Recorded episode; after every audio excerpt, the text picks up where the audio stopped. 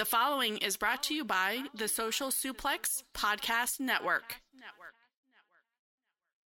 What's up, everybody? This is the Dirty Daddy, Chris Dickinson here, and you are listening to Keeping It Strong Style. Yo, this is Rich Latter from One Nation Radio. This is brought to you by the Social Suplex Podcast Network. We present to you the Ace of Podcasts, keeping it strong style. Let's go. It's the Ace of Podcasts, keeping it strong style. Covering New Japan, they ready to hold it down. Jeremy Donovan and the young boy Josh. Come and hit a job out and bury all the frauds. From the Tokyo Dome over to the G1. Social Suplex is the network where we can get it done. I'ma chill let them have it, cause this is just an intro. Keeping the strong style, six stars from the get go, boy.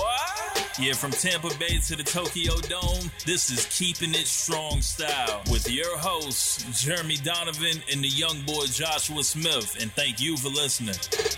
Welcome to Keeping It Strong Style, the Ace of Podcast on the Social Suplex Podcast Network. Jeremy Donovan here with the young boy Josh Smith and Chris Samsa from Sport of Pro Wrestling. On today's show, we'll review the road to Tokyo Dome and preview all three nights of Wrestle Kingdom 16, answer listener questions, and cover all latest news in the world of New Japan Pro Wrestling. You can support our show by subscribing and following the Social Suplex Podcast Network or keeping it strong style on the podcast app of your choice and leaving a rating and review.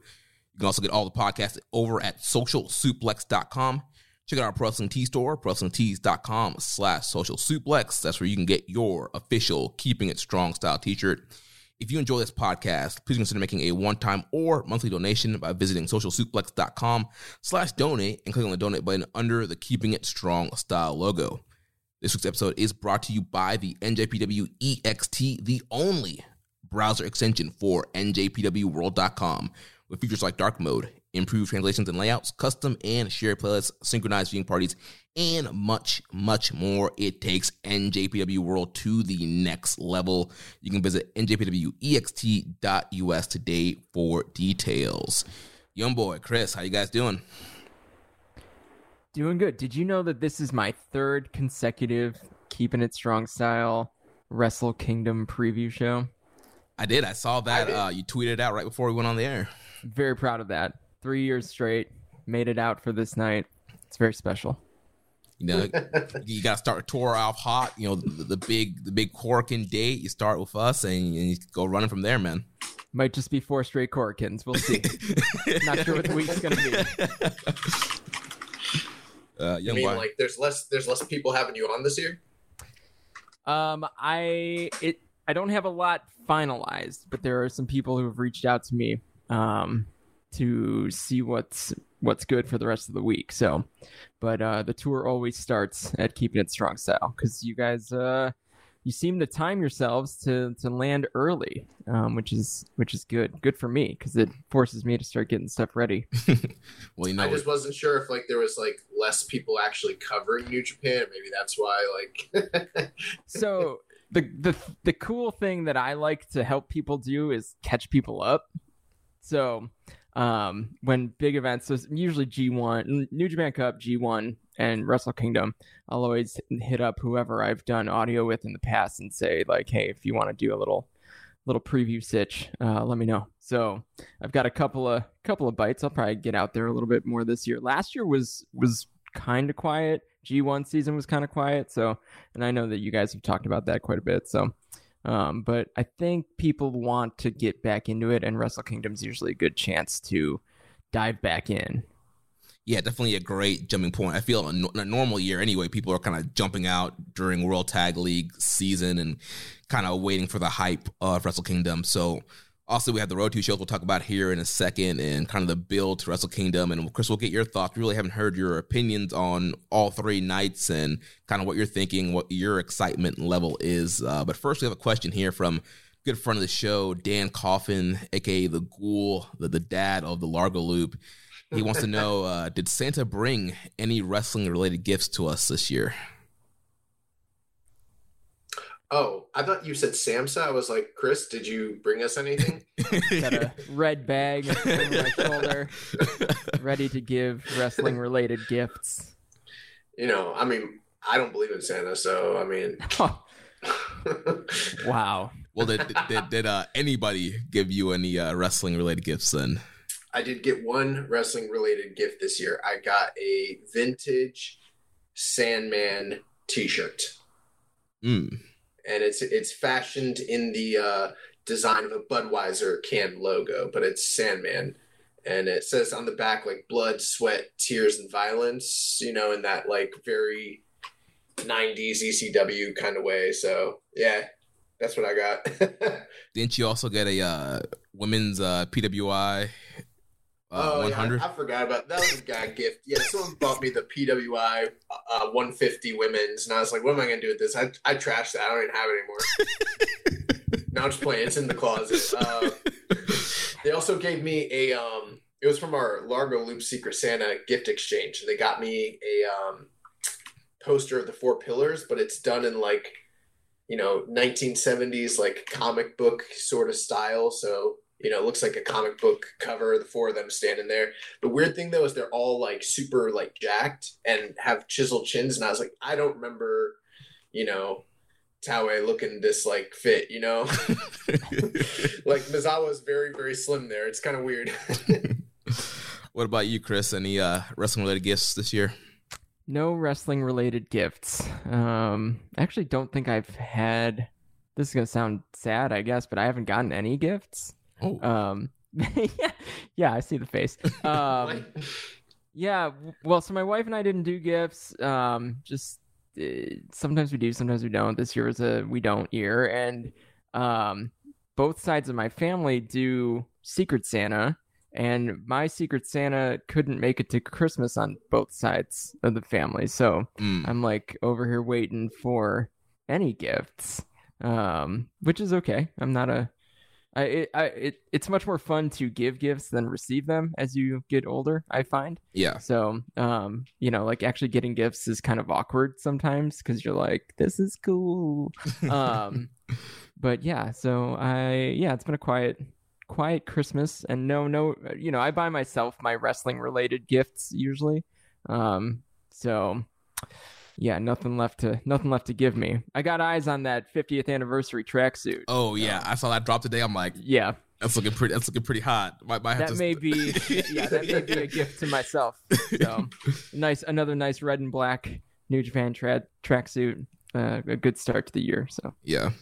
how about you, Jeremy, Mister Mister Merch? uh, I didn't get any merch, so to speak, but uh, my girlfriend one of her one of the gifts she got me, she got me the Jon Moxley uh, book, uh, hardcover. So that was pretty cool. And then um, her aunt got me this uh, New Japan pin that has like a ice pack in the middle instead of the lion mark.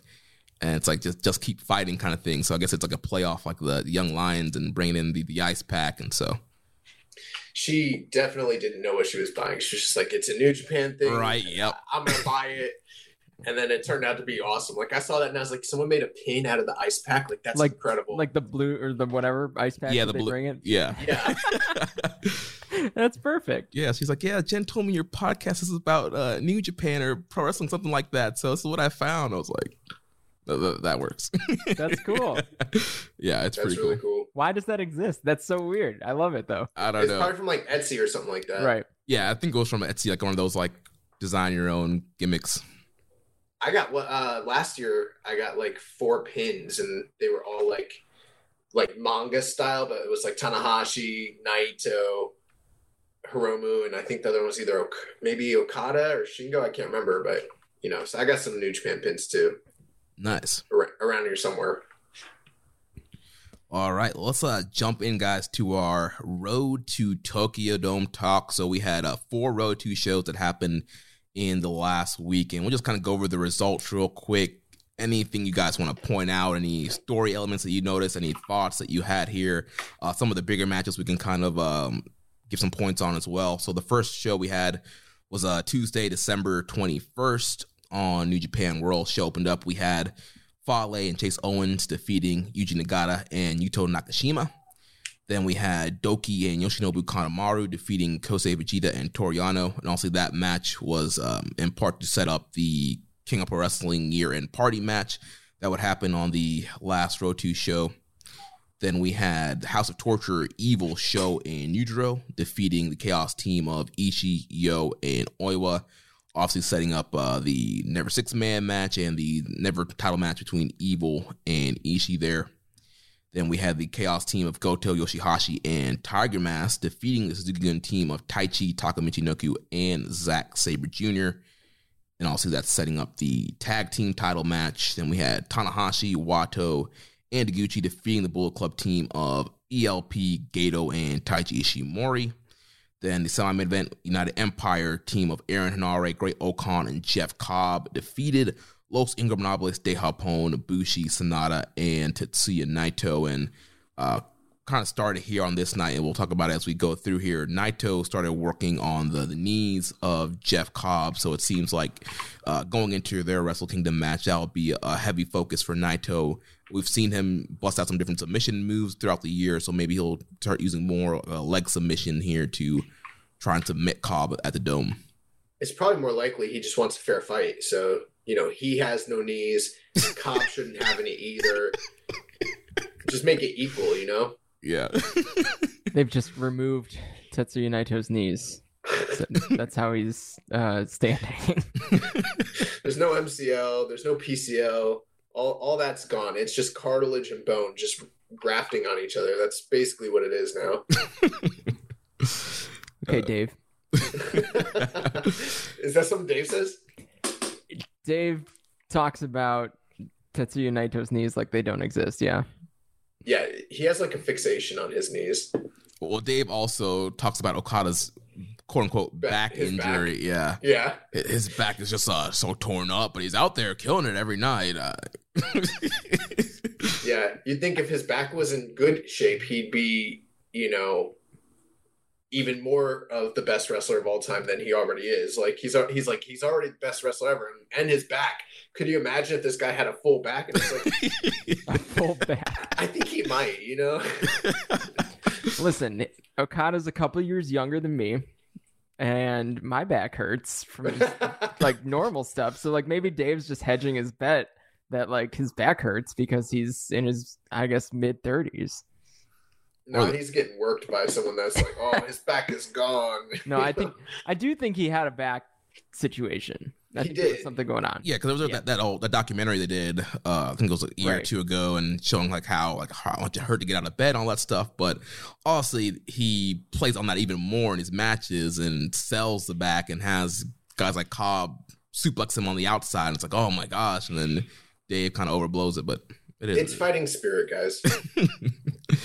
Uh, but speaking of Okada, he was in the main event here. Him and Robbie Eagles, they lost the LIJ team of Hiromu Takahashi and Shingo Takagi. And I would say this is one of the uh, best matches from this stretch of Road to Tokyo Dome shows.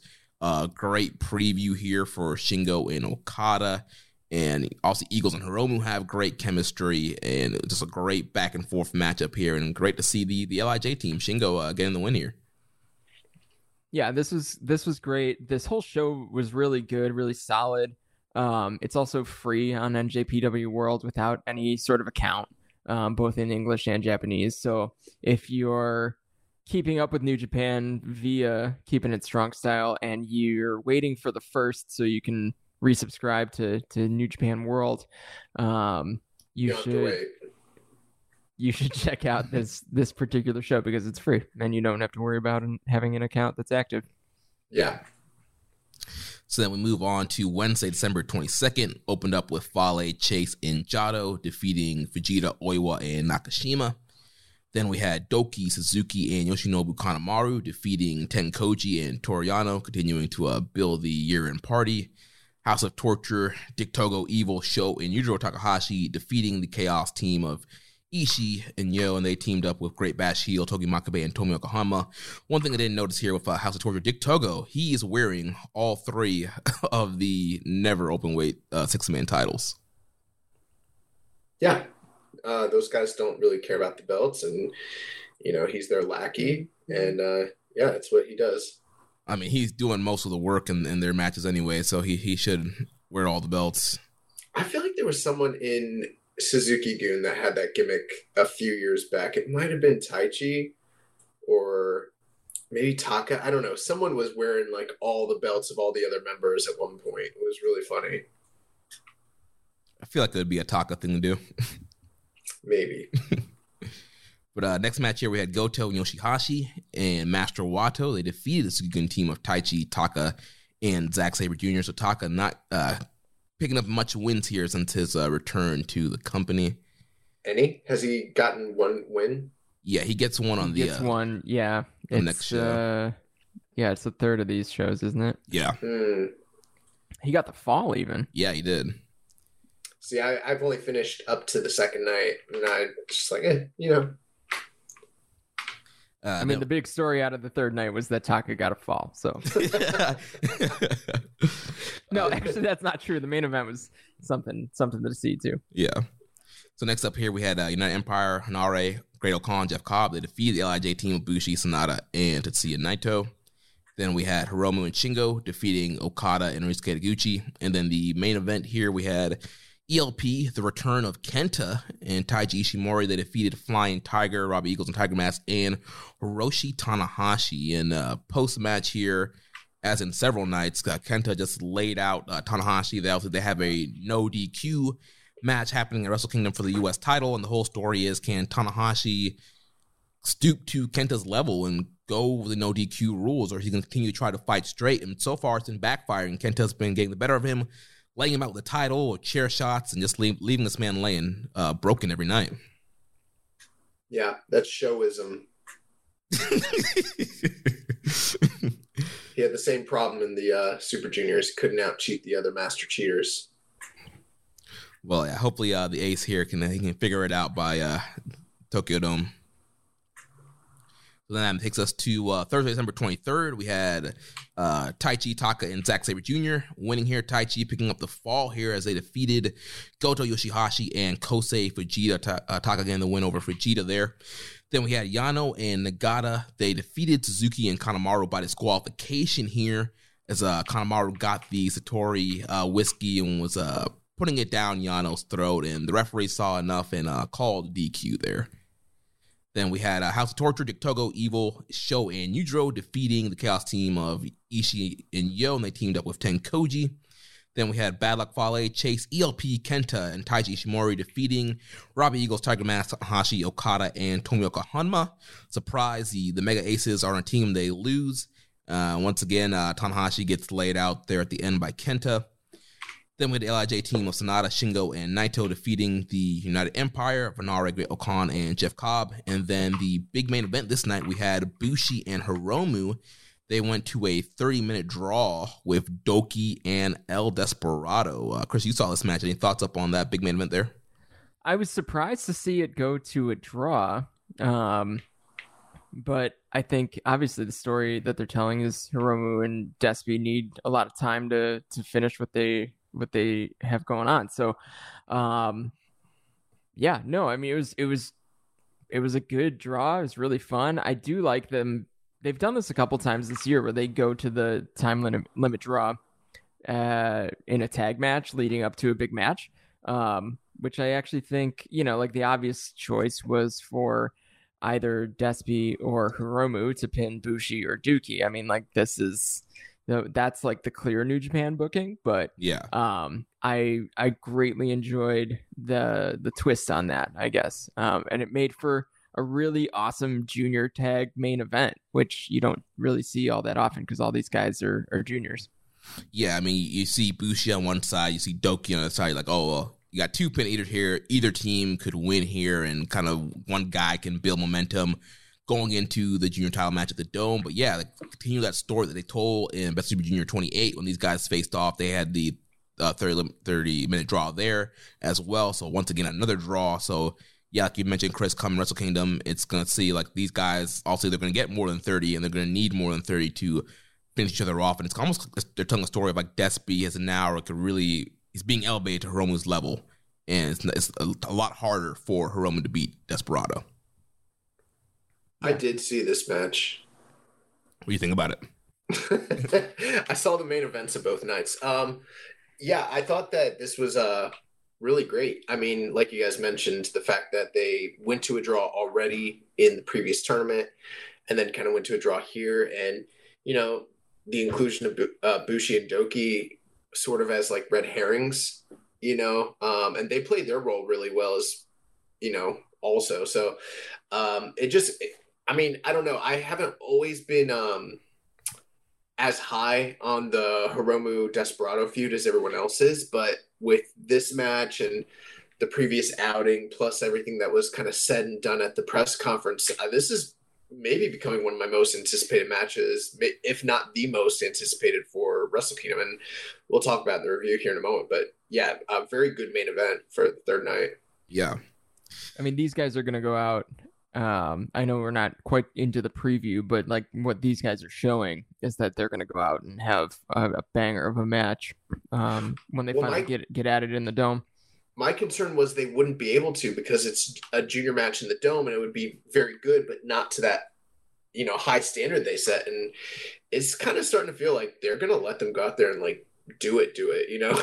Yeah, they are. they're, the se- they're the semi-main. Yeah, semi-main. Yeah, on, yeah. On, on one four, which means, I mean, that's got to mean something. I mean, it, yeah. it's booked over the tags, over the Never Open Weight Championship, over Shibata.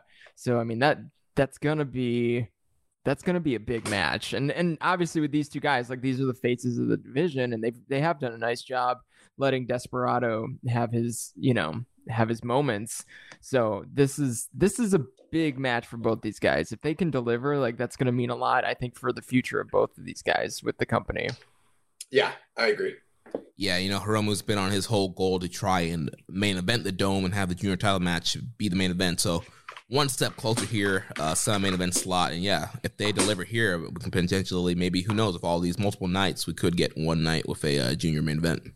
This could be their uh, Sasha and uh, Bayley in in New York. You know. yeah. Steal the show. you know, I, I got a feeling the crowd's not going to be quite as hot. so, uh, last row 2 show here, last New Japan show of 2021 opened up with a three-way match. ELP defeating Ryusuke Taguchi and Tiger Mask. Also, this was set up the three-way junior tag team title match that is uh, coming up. ELP was able to use the sudden death to get the win at the end. They uh, tried to pull his boot off and reveal that the there was something hitting in the boot, but he was able to escape.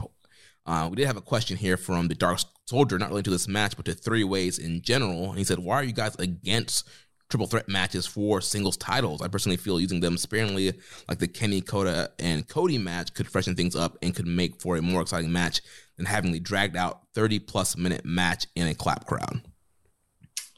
Um, well, first, I will say I feel like we've discussed this before in the past when um, the same listener asked a question about triple threats um, a while back uh, not that we don't appreciate the question, but you know, it's just uh, a. I'm not a big fan of triple threats in general. There's a lot of there's too many like tropes that they rely on that drag down the quality of the match.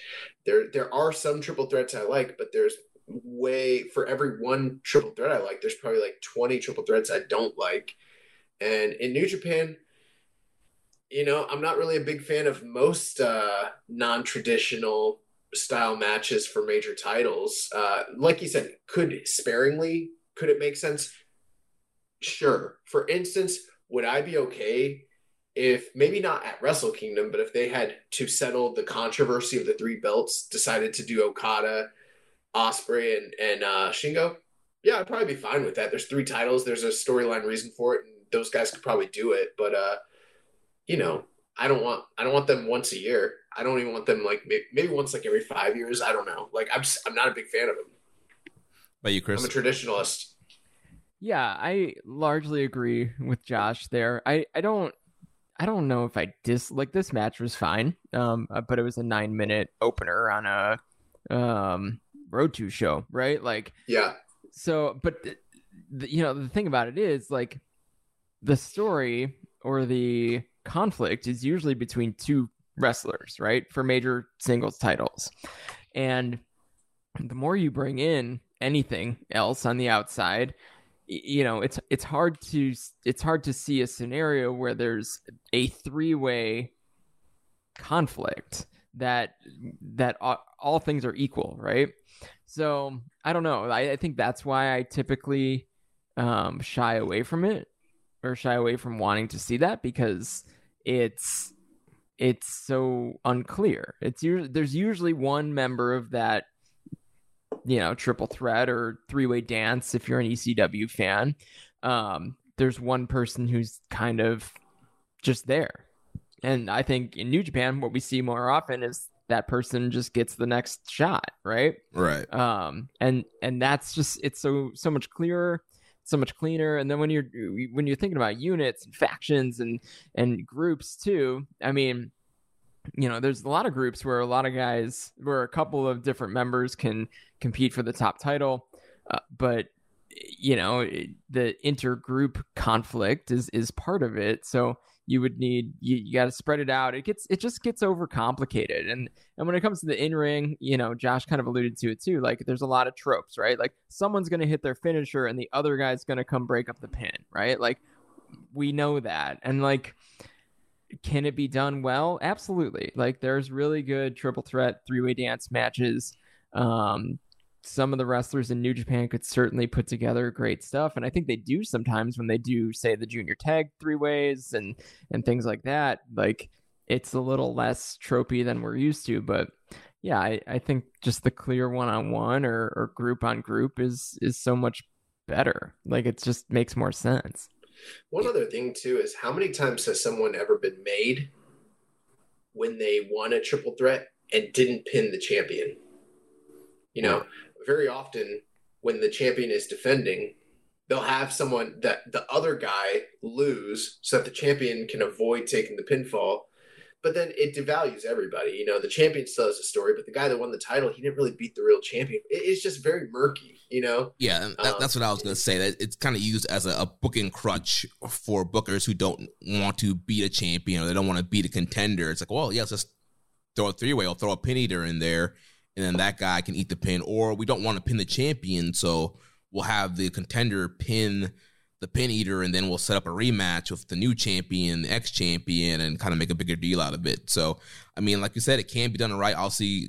You look back at stuff like Samoa Joe, AJ Styles, Christopher Daniels, um, in TNA for the X Division title, and that was an incredible matchup there. So it, it can be done well with the right story, with the right guys, but I don't think it's something that you should have to go to every time that's the thing. That match was built with the right guys, the right story. It called for that match. You know what I mean? Right. Like right. the only one, the only one I could think of that didn't call for it and still ended up being great was like Benoit, Triple H, and Shawn Michaels, and that was only because they didn't think they could headline with Benoit. And they needed Shawn's st- star power. right. You know, that's kind of why he was there. Otherwise, like I don't know, it's it's not I don't know. They suck. but one one of the great things about New Japan is that anybody can lose at any time. Right. And, you know, and and yeah, of course there's guys that lose less, like they're they're better, right? But anybody can can take a pin, take a finisher, lo- actually lose a match. And I think that that's what's that's what's so appealing about New Japan is that like some of these guys that you don't expect would ever lose lose sometimes or take the fall in a tag match for that matter. Like these guys aren't like protected like that. And that's what that's what appeals to so many people, I think, is that like there is actually some suspense.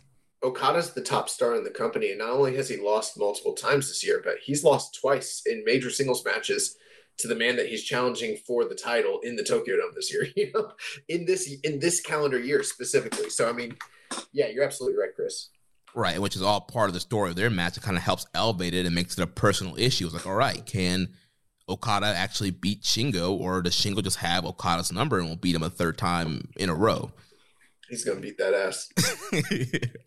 I don't know.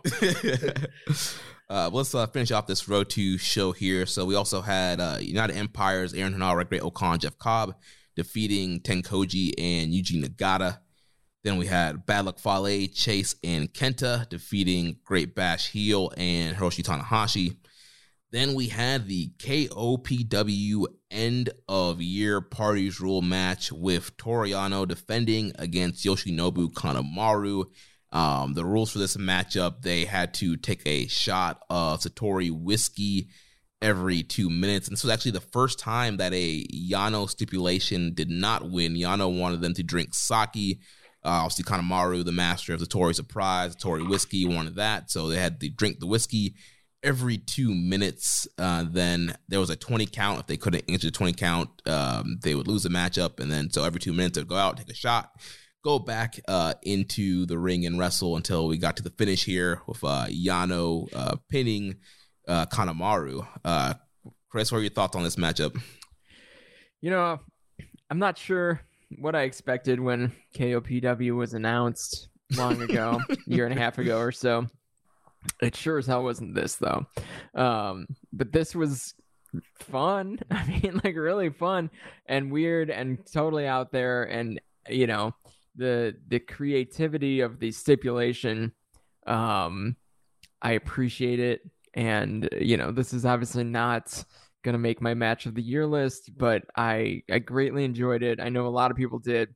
Um, but yeah, I like I do like the occasional super out there stipulation, and this uh, this sure was that. Yeah, this was definitely your kind of funny haha moment, and it was fun. You know, they they already have established KOPW as this kind of comedic relief, kind of comedy gimmick that they're going to throw in the middle of the card, and also you had the two perfect guys for this match in Yano and Kanemaru.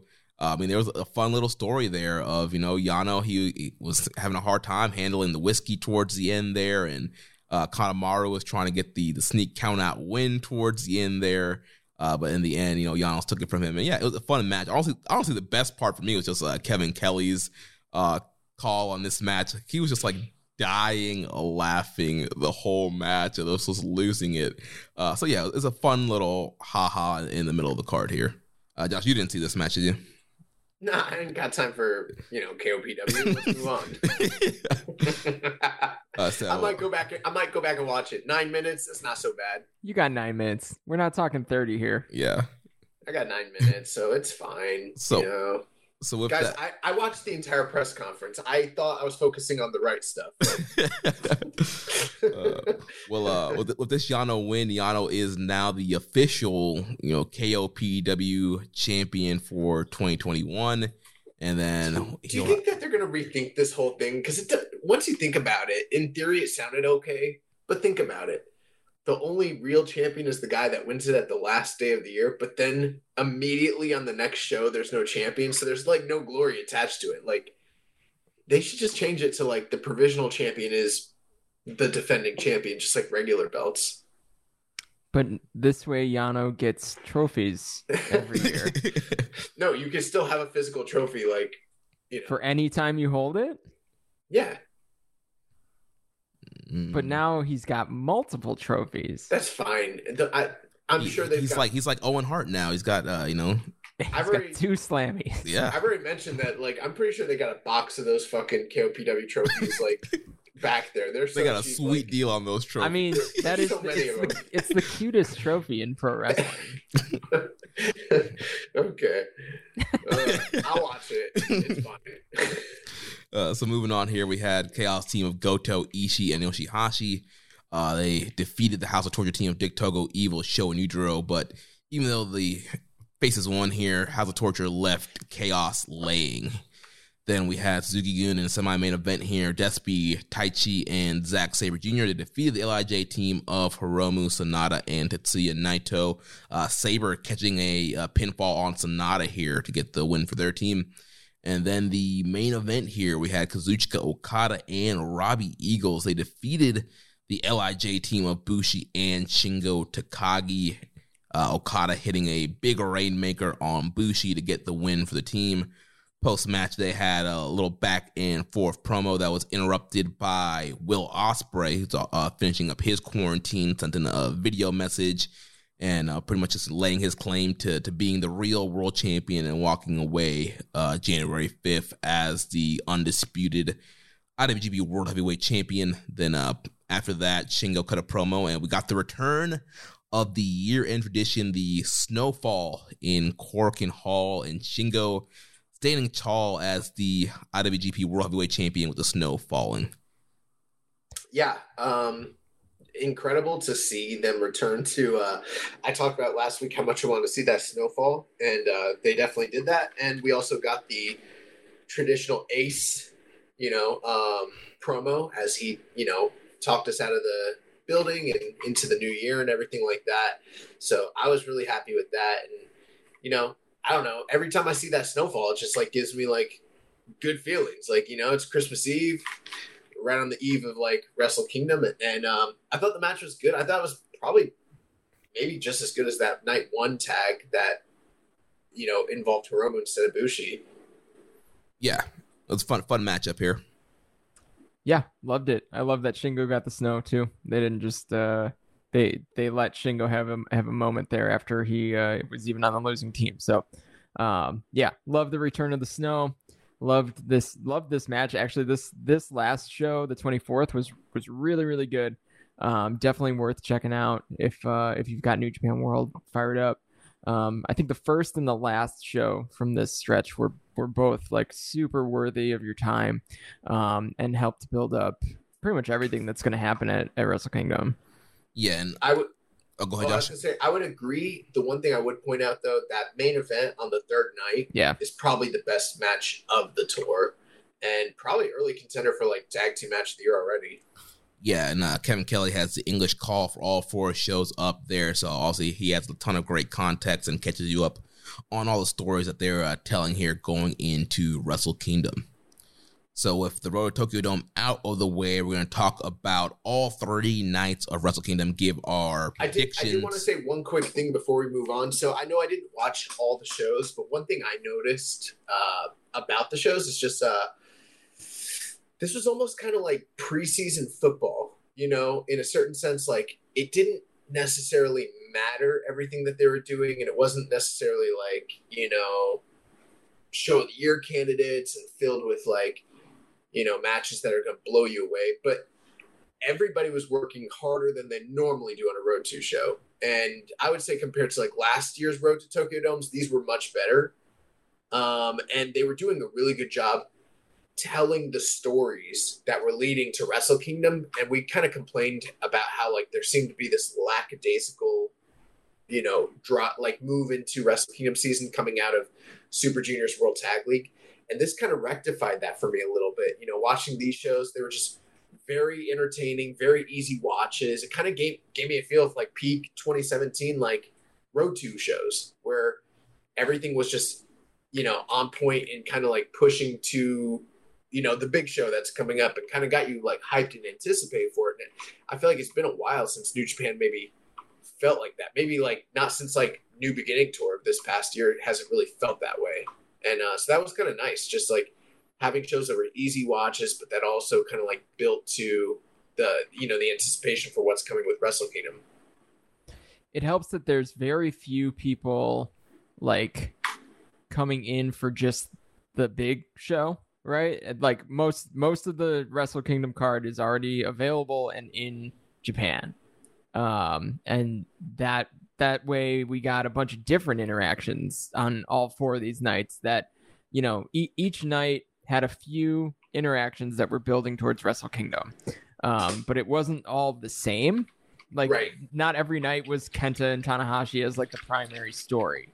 Not every night was Okada and Shingo as the the primary story, like walking out of it. So it was nice to see some some variety in that way because you've got really two major cards coming up, um, and which should give you plenty of stuff to work with and and add some variety. So like I, I think you're right. Like these were, you know, peak style road two shows where it was it's it's kind of back to that clear storytelling, right? Like right. Well, I think I think the reason that they haven't been doing it is because of COVID and the uncertainty of who's going to be available for what shows. And we saw how they tried to do this in the summer, and then Grand Slam got fucked, and then the Tokyo, like all those Grand Slam shows, kind of got screwed up and had to get switched around a lot. And they got plagued by that all year, and I feel I feel like they were non-committal to the big shows with the road twos because they didn't know if the stories they were telling were going to get paid off or not. And they kind of had to, you know, kind of back away from this. But in this instance,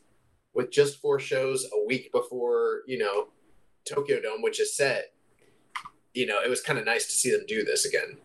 Well, and all the major shows had like five or six matches before, Right. right? So like you Mhm. weren't working with a lot of stories. You were working with That's true too. kind of half the number of stories that you have right now as you head into two nights of, of Wrestle Kingdom, both with Because they had half the roster. yeah, well, yeah. now they have maybe two thirds of the roster, right? With a couple guys coming in and and um, you know they're using they're using Honma and Makabe and all these guys again, but um, yeah, I mean, I think um, I think uh.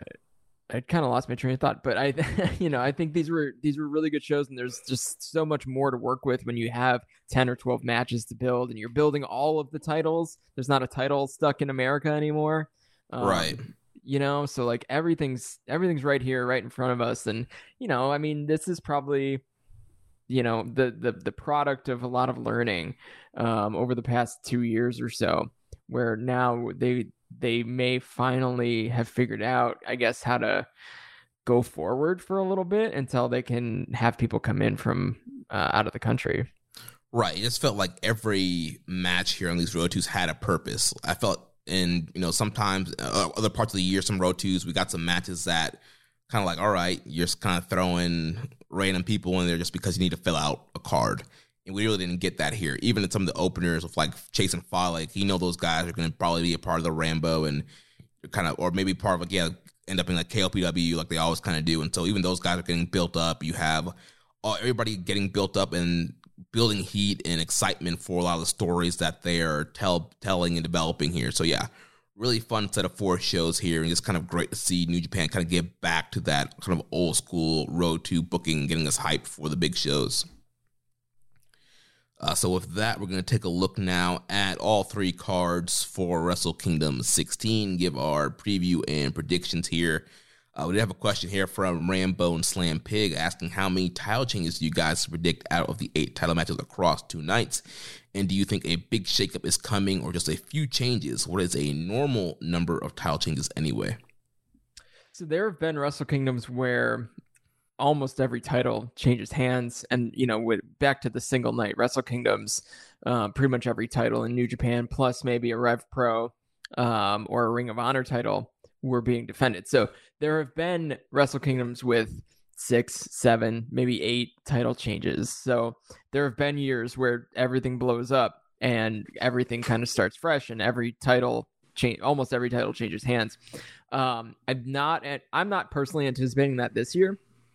I, I think that, um, all of the titles could potentially change hands though, and I think that that's part of the appeal to this year's Wrestle Kingdom, right? So, I mean, I know uh, who I'm rooting for in the never open weight match, and then the tag titles are always at stake to change at Wrestle Kingdom. Junior heavyweight title, of course, you've got you know two of the big big players in that division, and then you've got the world he- heavyweight title picture. Um, junior tags can always change hands.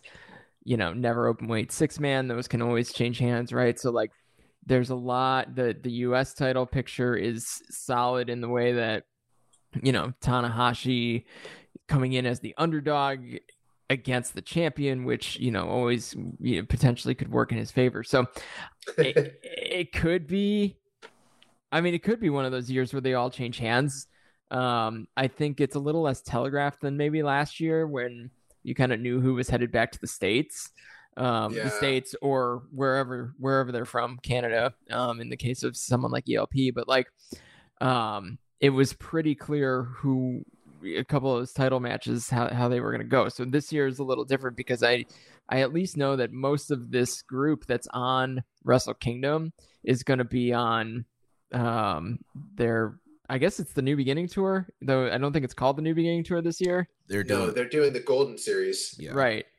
and the Golden Series is replacing Fantastica Mania, from what I understand. So they might still do New Beginning after that, In in February then. Yeah. Yeah. May- and or maybe not. I don't know. Right. And then March is New Japan Cup. So, I, you know, that's a long way of saying I don't think it's going to be one of those years where everything changes hands. That's just not my vibe on it. A lot of these titles have changed hands recently. Um, so I think these might be the beginnings of good reigns, but I could be uh, totally wrong too. Well, as they're going into the the 50th year and 50th year like, celebration, we know they're doing a lot of special shows and a lot of big matchups. So I feel like they're going to try and set up whoever the champions are going to be for guys who can who can draw and have great matches because they're going to be doing a lot of extra shows, a lot of special shows, and so you're going to need some guys in there who can draw and, and really help kind of you know propel this 50th year celebration. Yeah, I agree with both of you guys. Um, and you made some great points. I think it's totally likely that all the titles could change hands. Say what you will about, you know, the freshness of these two shows.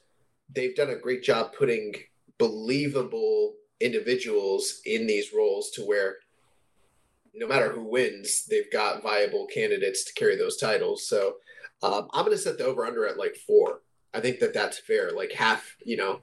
Um, and that's kind of what I'm. I'm to guess. I'm to I don't know what the betting term is, but I'm to just say it's to be four. I think four of the titles will change and four of them will get retained. And I think that's a safe bet, probably. yeah, I haven't thought about my number yet. As we go through the predictions, I guess I'll figure out what my what I'm thinking for uh, title changes here. Oh, I'm I'm on the fly with this entire prediction shit, like for the whole because I I've been thinking about it, but I don't know. So I mean, it's gonna be all real time for me.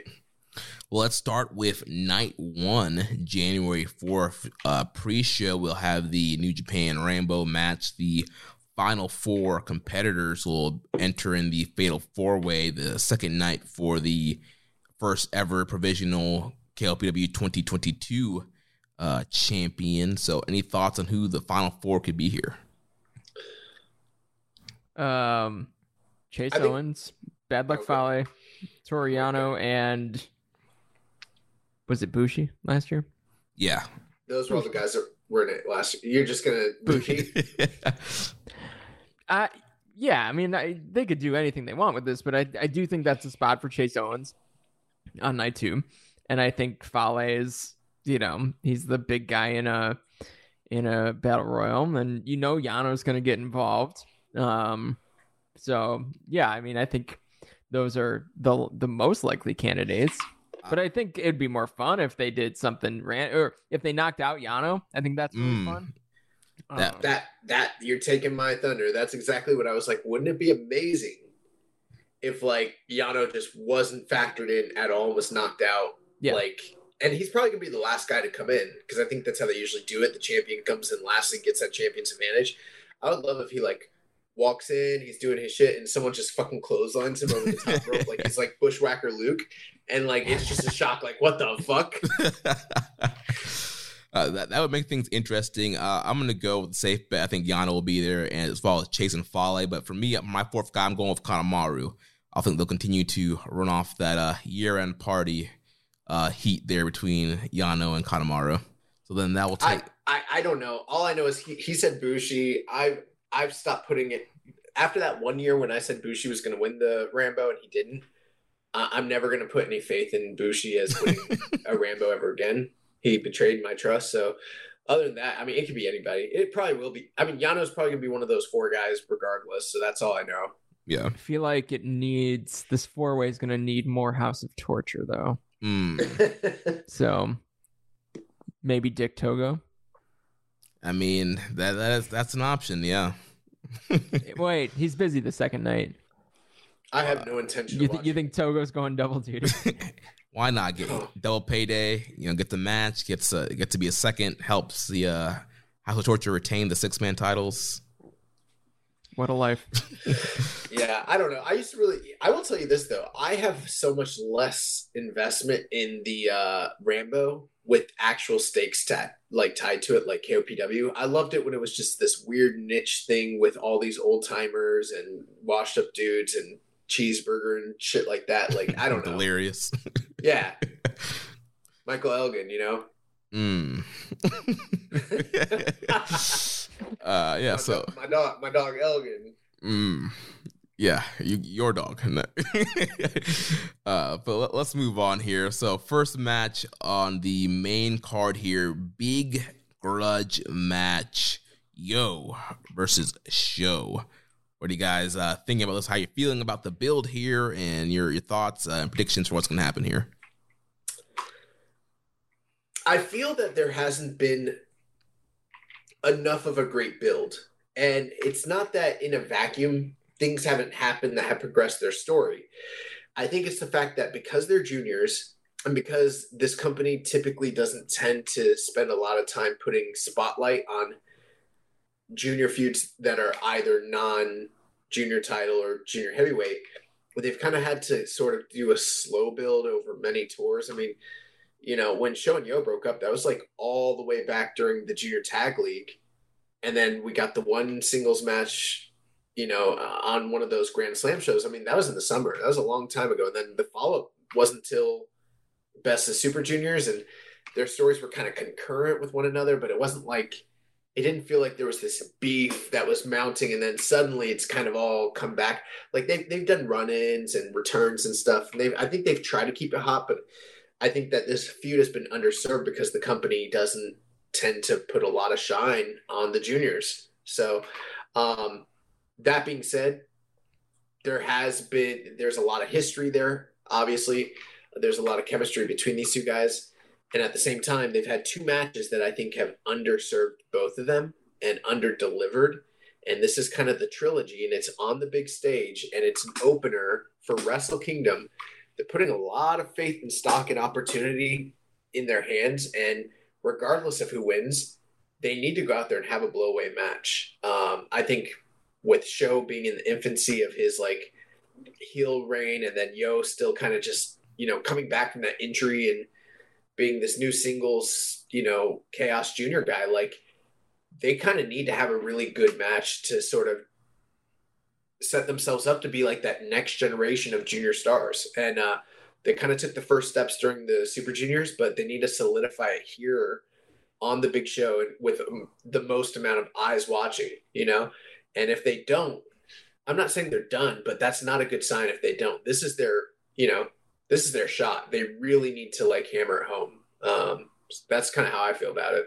Yeah, I think the build to this match has been kind of um, muted by House of Torture, right? Because the you know the whole turn happened with Sho joining House of Torture, going that way, and that's what's getting all the attention, I think. And, and the attention's not necessarily on these two guys that used to be a tag team like forever and they're you know they've got this beef now like the attention is on how Sho is is going about its business and i think that's unfortunate for the build because i do think it does kind of it kind of buries yo. It leaves him kind of in the dust and it, he's very much like the third character in his own story. Whereas Sho you know Sho is the first and the second. So him as an individual and then house of torture is kind of the second character and then you you throw in yo right as this guy that's trying to foil it. So you know am i super invested in this match um no not particularly because i you know you kind of know where it's gonna go and you kind of know at least the the main beats of what what they're gonna hit so can they have a really good match that comes to a halt with some House of Torture stuff? Probably. And that that may be what they do, but I do, you know, I, I do think that the Sho turn is actually done a huge disservice to Yo. Yeah, I, I think that they, they really hurt Yo in this feud. I think first of all, you know, this is a very well, it should be a very personal blood feud, heated feud here. You know, guys, these guys have been teaming for a long time. They came through the dojo together. Uh, you know, kind of this brotherhood that they had and Sho turning on Yo. I would like to see Yo be more aggressive. Like I feel like whenever they, I mean, yes, they have like the running angles, but I don't feel that like aggressiveness from Yo. Like man, my best friend just turned on me. Like anytime they wrestle, like Yo's still trying to go out there and like wrestle him and do his wacky roll ups. He's not coming out there like tackling him, punching him, like trying to come for this for Sho's throat. I don't see that. You, you don't really believe that there's that, that hatred there. And then you look at his best of super juniors. I feel like he was kind of a. They really set him up to be kind of a lame duck going into that, like with losing the beginning of the his first few matches there. You're like you already thought like, well, it's Yo. Like, is he really going to win this tournament anyway? And then they didn't really help him with the booking. He's losing and he comes back, but there was just really no interest or momentum really going for him in that tournament. And he finally gets to the finals, and his finals is overshadowed, like you mentioned, Chris, House of Torture. Like when you think about what's happening with Yo, it's you just think of House of Torture in general, and that overshadowed his finals, which was on pace to be a great finals if they didn't have that uh, interruption. Still a great matchup, but I feel like without the interruption, like that could have been a really big moment for Yo and to elevate Yo hanging in there for Romu on a big stage like that. I will say this: um, during the press conference, Sho was very impressive with the promo that he cut. It was one of the actually more entertaining segments of the entire press conference. And Sho was like, you know, after the way Yo's been speaking about me in public using harsh language and some of the post match attacks he's put on me, I, I've found that this guy's nothing more than just a hoodlum at this point. And uh, chaos, these this is a gang of thugs, and thank God I was saved from them. I'm no longer associated with these rule breakers. He's like, and who knows? He might bring cronies to the to the ring with him to try and interfere with our match. And he's like, I solemnly swear that I will no long that I will not uh, do anything but have a straight, clean, fair match. So like, it, which means he's definitely going to cheat, uh, right. obviously. But it was really funny when he's like, "Thank God, I'm, I've been saved from those those thugs and chaos." um, that being said, I think Sho should win because I just I don't see the upside in Yo even after even after the really great Super Juniors match. I know I buried him a bit, but like I just I, I think Yo's great, but I think Sho's just greater. He, if I was putting stock in someone, that's the guy I'd invest in long term, especially with House of Torture being this thing you want to kind of push. I'd maybe push him, but who knows? It, I mean, either either guy can win. It doesn't matter. I think the, the main thing is they need to have a, a really great match we everyone is acutely aware of how you feel about yo. I was I was I took it back a little bit last week. I, I, I, reined it in. We'll see what Karen thinks about you reining it in. So who, who are you going with, Samsa?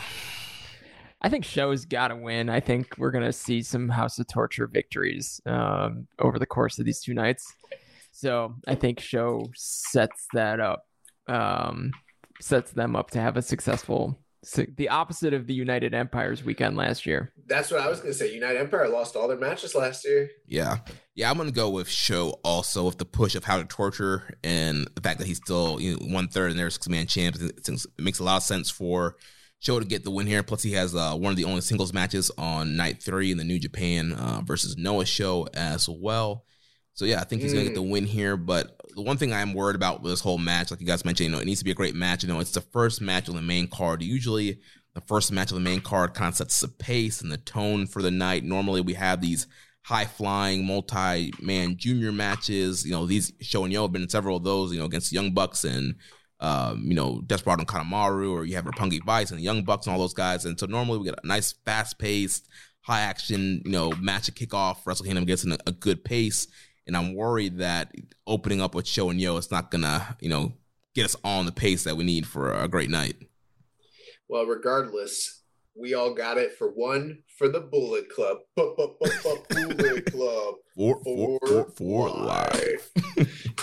yeah, Kenny's proud right now. sure he is. Uh, well, Fergal's looking on, and he's like, damn, I'm so happy Sho is uh, gonna get a win for for the BC, the OGs. Yeah. well, uh, speaking of Bullet Club, let's move on to our next matchup here. We have a preview six man match here. The Bullet Club unit of El Phantasmo and Taiji Ishimori and Kenta will be taking on Hiroshi Tanahashi and our good friend Rocky Romero and Ryusuke Taguchi, the mega coaches. It's a preview match, you know? We got Kenta and Tanahashi the next night. We got the mega coaches. Uh, no, it's not the mega coaches. We got Rocky Romero. Oh yeah, it is. My bad.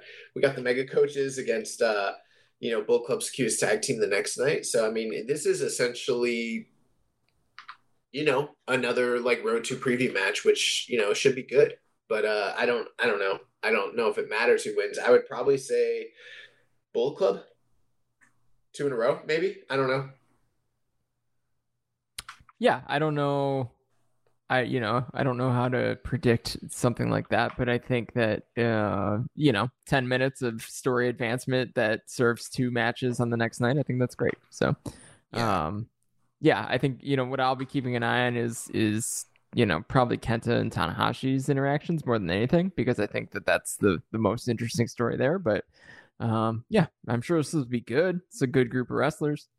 Well, I think the interesting thing is oftentimes when it comes to road to shows and previews, usually have a an obvious pin eater. And in this case, because there are title implications for all three men or all six men the next night, and there's no obvious pin eater, that's the one caveat that makes it a little bit more interesting than your run of the mill preview match. And I'm wondering, like, you know, if the faces come out on top, are they is that like overcompensating for the fact they're going to lose the next night? That's kind of why I'm thinking like if Bullet Club wins, it leaves the door open for you know for maybe one or both of these faces to uh to pick up wins the next night. You know. Yeah. I don't know. I, you know, Rocky, he's been absent from the, the build. Also, he was in quarantine. It's his first show since being in Japan and to build up this junior tag title uh, three way is coming up. So I'm going to go with uh, Rocky pulling an upset on ELP to get the win for their team. Oh, see, I'm going the opposite way. I think Rocky's going to be the pin eater Mm. and make it so he has something to prove the next Mm. night. He has to overcome the loss. That's what that that's where I'm going with this. So I feel I feel confident. Even though I didn't put any thought into it until we got on the air, I feel confident that this is what's happening. Well, let's move on to the next uh, preview match here. We have the LIJ team of Bushi, Sanada, and Tetsuya Naito taking on the United Empire, Great-O-Khan, Jeff Cobb, and Will Ospreay. And with Bushi being in this match, he's probably not going to be, be in the Rambo, so I, I, I don't think he's going to be in that in, that- in that four way. He might pull double duty, and that might be his excuse for why he's the pin eater in this match. You know. Mm, could be. But he clearly needs that excuse. yeah. Yeah. But I mean, O-Khan, Cobb, Will Ospreay, they all got shit to do the next night. So it's not a Naito. Bushi's Bushi's losing here. This is your run of the mill preview tag. Well, uh, first uh, time getting Ospreay back in Japan uh, since he left and uh, getting him in the mix here and the build for his world title match. Also, the focus here is on Sanada and Great-O-Khan and Jeff Cobb and Naito, but still be interesting to see Ospreay there. And I definitely think there's could be some you know little little seeds planted for a potential Ospreay and Naito feud down the line. Don't sleep on Bushi Ospreay, okay? I'm pretty sure Bushi beat Ospreay in the Super Juniors a couple years ago. I feel like they've had really good matches. Everyone's had great matches with Ospreay. It's Ospreay. Yeah. No, but they did. They did. Have Bushi has his moments. no, they did. And uh, Yeah. I, I'm I'm not being facetious. I'm pretty sure Bushi beat Will Ospreay in an upset in the Super Juniors like three or four years ago. So, you know, Bushi might pull one out. MX off the top rope.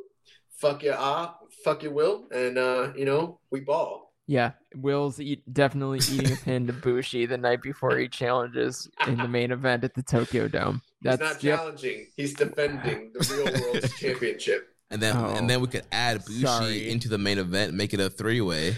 Yeah, let's add, let's, let's add Bushi in.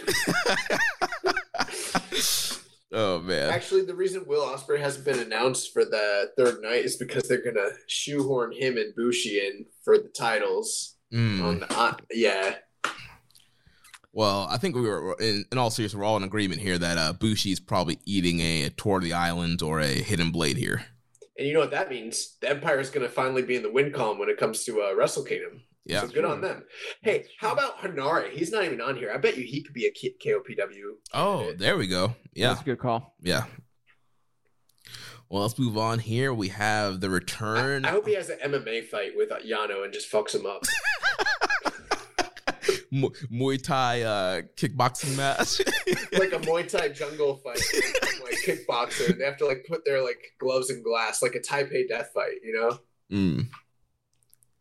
I, I want to get this ghoulism going into New Japan. You know, Dan Some Coffin GCW influence.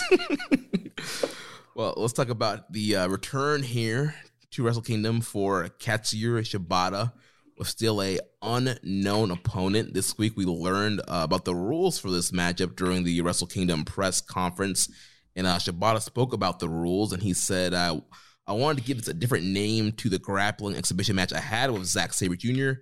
and set it apart as something else. Grappling rules is a concept that is already common in MMA where strikes are banned. Catch wrestling rules is something that I think could be specific to pro wrestling, and that's why the name change is there.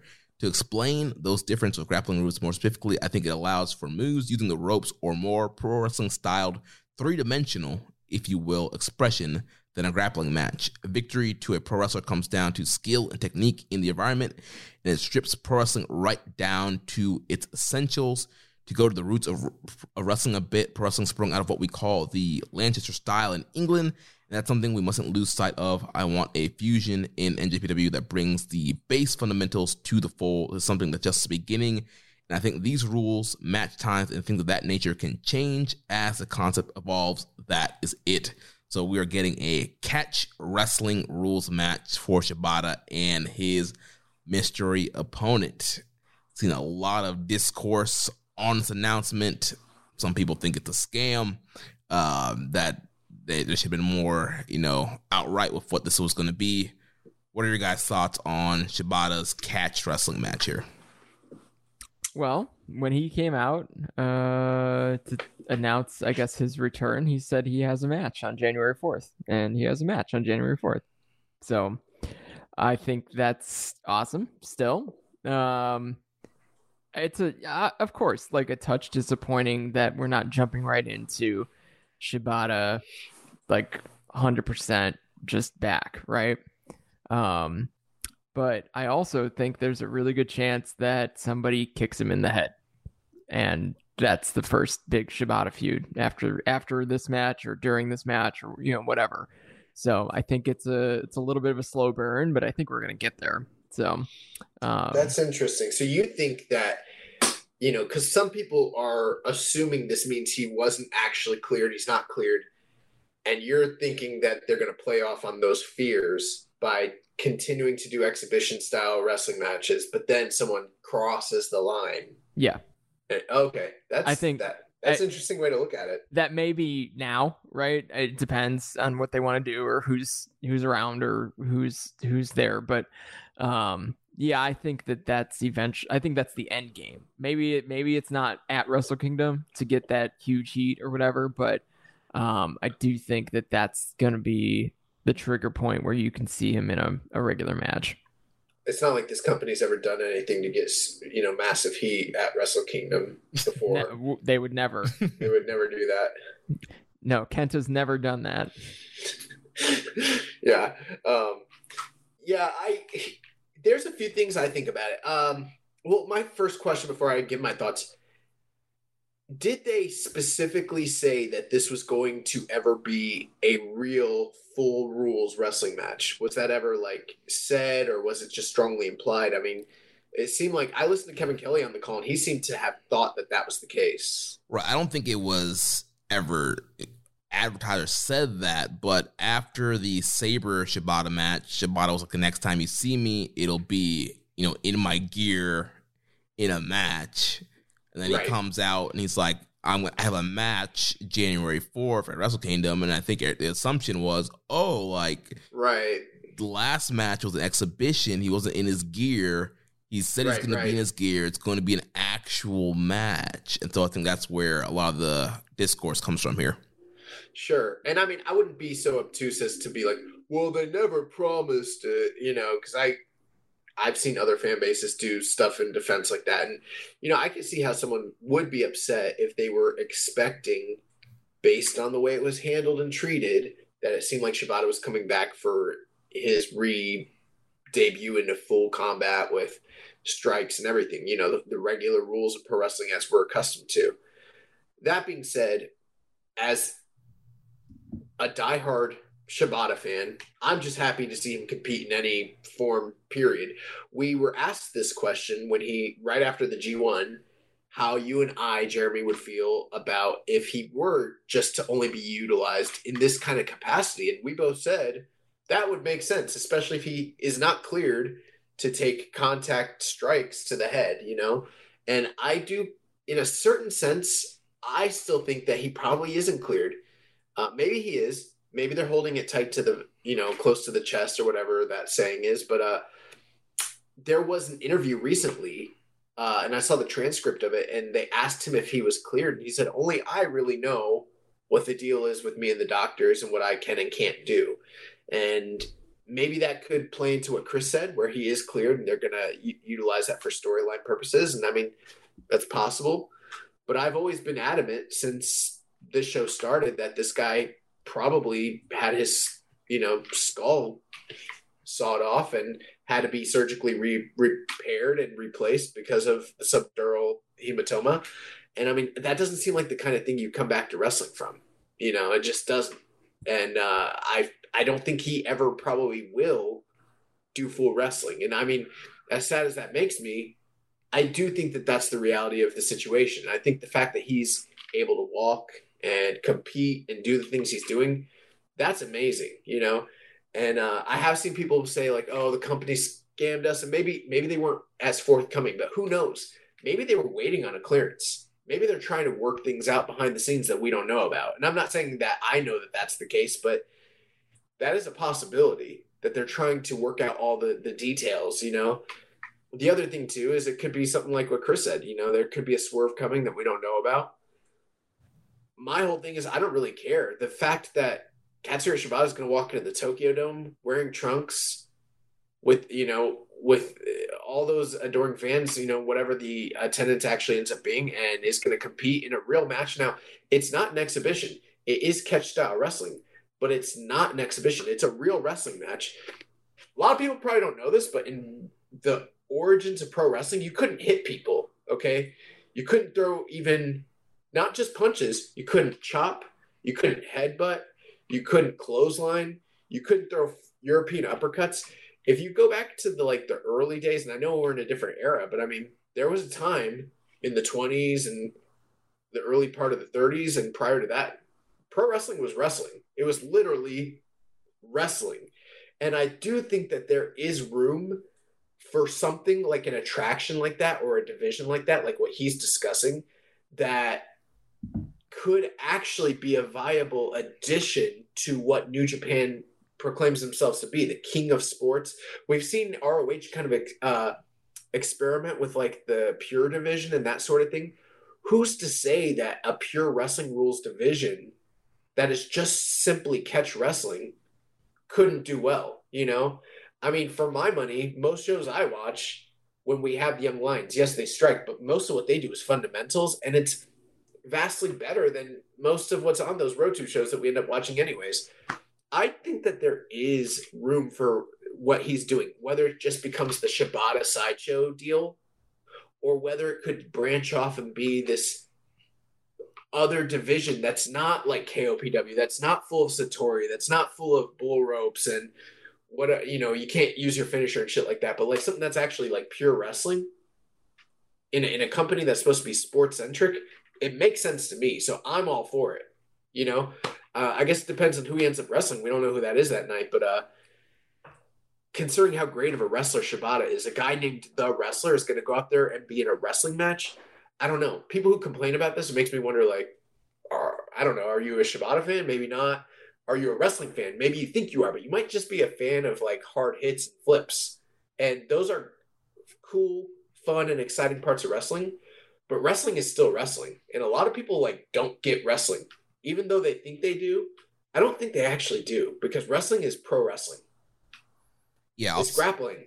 Yeah, the grappling is obviously a, a, big part of that. And Josh, as you know, in training, a, a, lot of what you learn when you start wrestling is wrestling, and that's why usually yes. amateur wrestlers do so well in that kind of transition because they, they have that kind of grappling background that can kind of adapt that pretty quickly.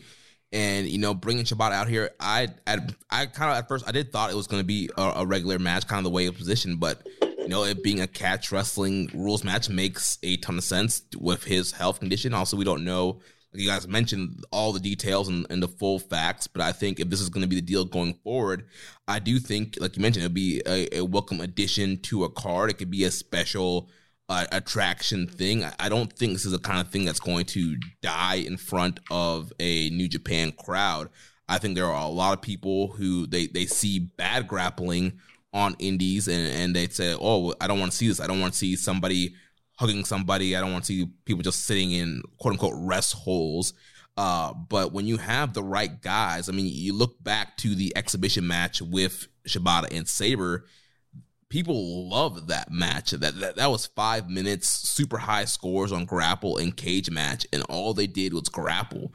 And so, if you have people in there who know how to grapple and wrestle and make it compelling and tell a story, I think it'd be great. You have guys like Shibata and Sabre, uh, you, great O-Khan, uh, Kota Ibushi, guys who really can grapple in that division. Eventually, when you get Filthy Tom over there, there's so many guys. I mean, John Gresham. There's so many guys in New Japan and on the scene right now that really uh, excel in this style of, of just pure grappling and wrestling. And I think it can be done really well. And I think, yeah, if they want to do like a, a catch title or you have, you have catch division matches, a catch tournament, I think it could be something new and unique. You know, people always want new and fresh, and they that's what that was their you know defense for evil and KOPW. Well, I think catch wrestling could be something new and unique that could actually elevate and help the product going into this 50th year. You know, the old work is the new work. You know, I've heard uh, another famous podcast use that terminology, and I mean, there's truth to it. I mean, um, back in the olden days of wrestling, there used to be a catch title and then there was a Greco-Roman title, and then there was mixed rules title, which kind of amalgamated into what we called the pro wrestling world title, the one that you know was held by Joe Stecher and you know Haddock and all those guys, you know um, Hackenschmidt and Gotch.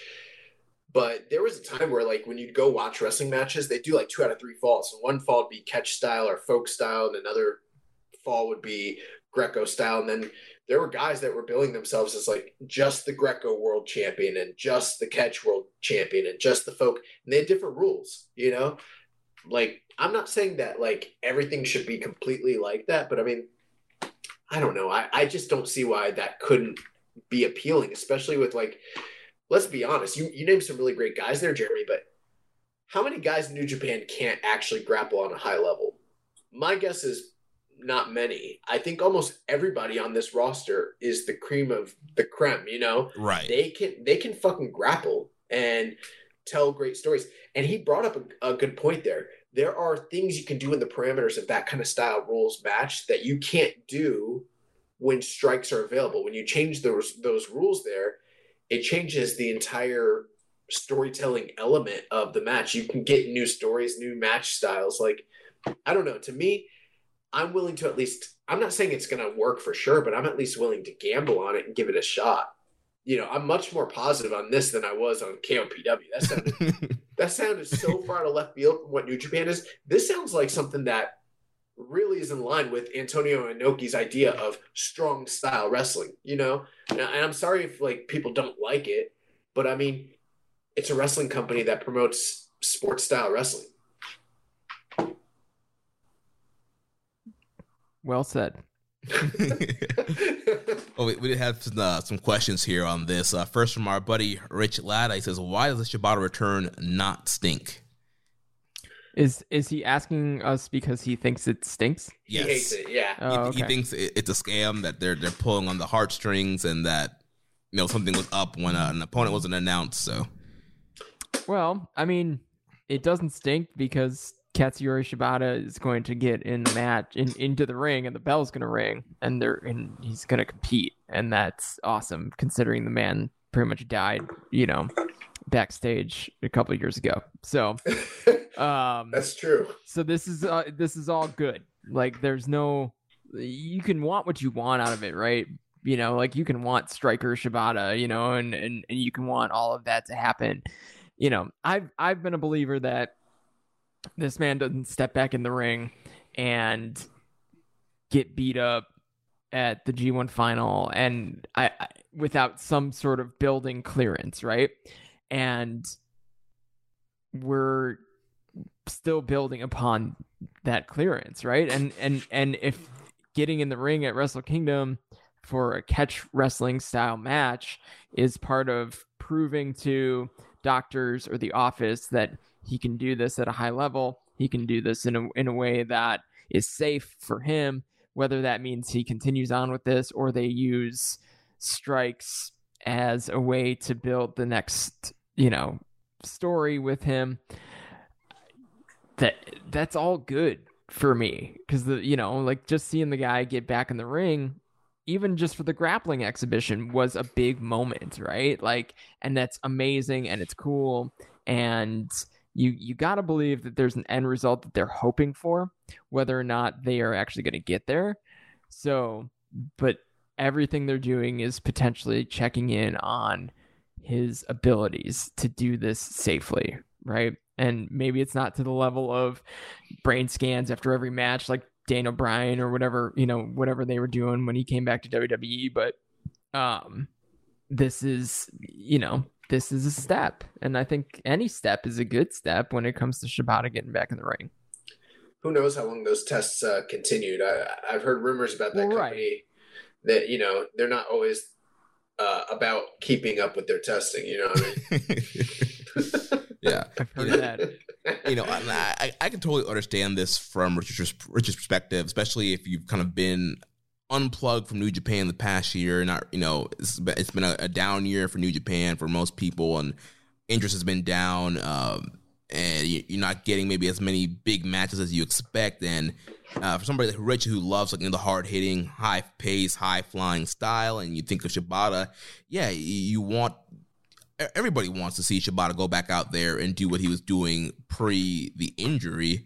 Um, everybody wants that, but I think at the end of the day, it's what can realistically happen. And I, I think the catch wrestling is what can they can realistically do right now with his current clearance. And like you mentioned, Chris, it could be a swerve down the road, and this is kind of a building point. And uh, I, to me, I don't know. Like I said, I think it's a great um, attraction. I think it's a great addition to the card. You know, you look at these Wrestle Kingdom cards, we have a lot of rematches, um, not a lot of fresh, uh, not a lot of fresh, you know, feuds or ideas or concepts. And I think this is something that's it's attraction. It's it's fresh, it's cool, and it just brings something different to the table. he asked why does it not or why does it uh why does this return not stink um i can only think of positives for the most part the only ways it would now granted if you feel like the company pulled a quasi bait and switch i get it you know what i mean um and there could be some people complaining about the fact that there's not an announced opponent i'm guessing they're going to deliver on a high caliber opponent. I don't feel like it's just going to be, you know, I don't know, someone that sucks. You know what I mean? The I think the feeling is Katsuyori Shibata returning is the draw, and doesn't necessarily need to be bolstered by a name like Sakuraba or Minoru Suzuki, even though those might be the people he ends up facing. I think the fact of the matter is the fact he's even returning. That's the draw. So they get away with that. And then now they have an element of surprise they can throw into it to make it extra special, whoever that may be. So I don't really see that as a negative.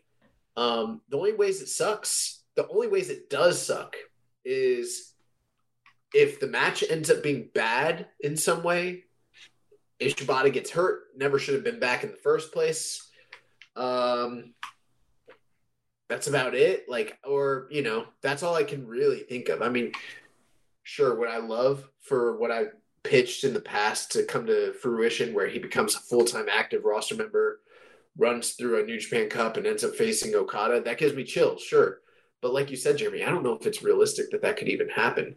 Uh, oh, the one other thing, the only thing that may, I actually talked to Rich and he kind of complained about this is that, you know, Shibata's not a spring chicken. He's an older guy who's kind of on the downside of his career with all these ailments, obviously he's taking up a roster spot from someone else that could have potentially pushed. My question is like, who would you have rather in this particular instance rather seen in a singles match that would have been more meaningful or a bigger deal? You know what I mean? Like certainly, yeah, but I mean, did we need to see Aaron Henare or I don't know, like uh God or someone else that's not on the card kind of get pushed in this way. I feel like I don't know, man. I feel like the fact that Shibata's coming back to wrestle a meaningful big match against someone in a big spot, this is a big fucking deal, and it's gonna do help the numbers of the show. You know, people have complained about New Japan feeling the same and being the same old, same old, not trying new things, not doing exciting things. Now they're doing something new, fun, and fresh and exciting. And there's some people that are kind of you know shitting on it because they don't think this guy could be IWGP champion you know, I don't know. Like, I'll probably like shed a tear when he wrestles. So that's just me. I don't know.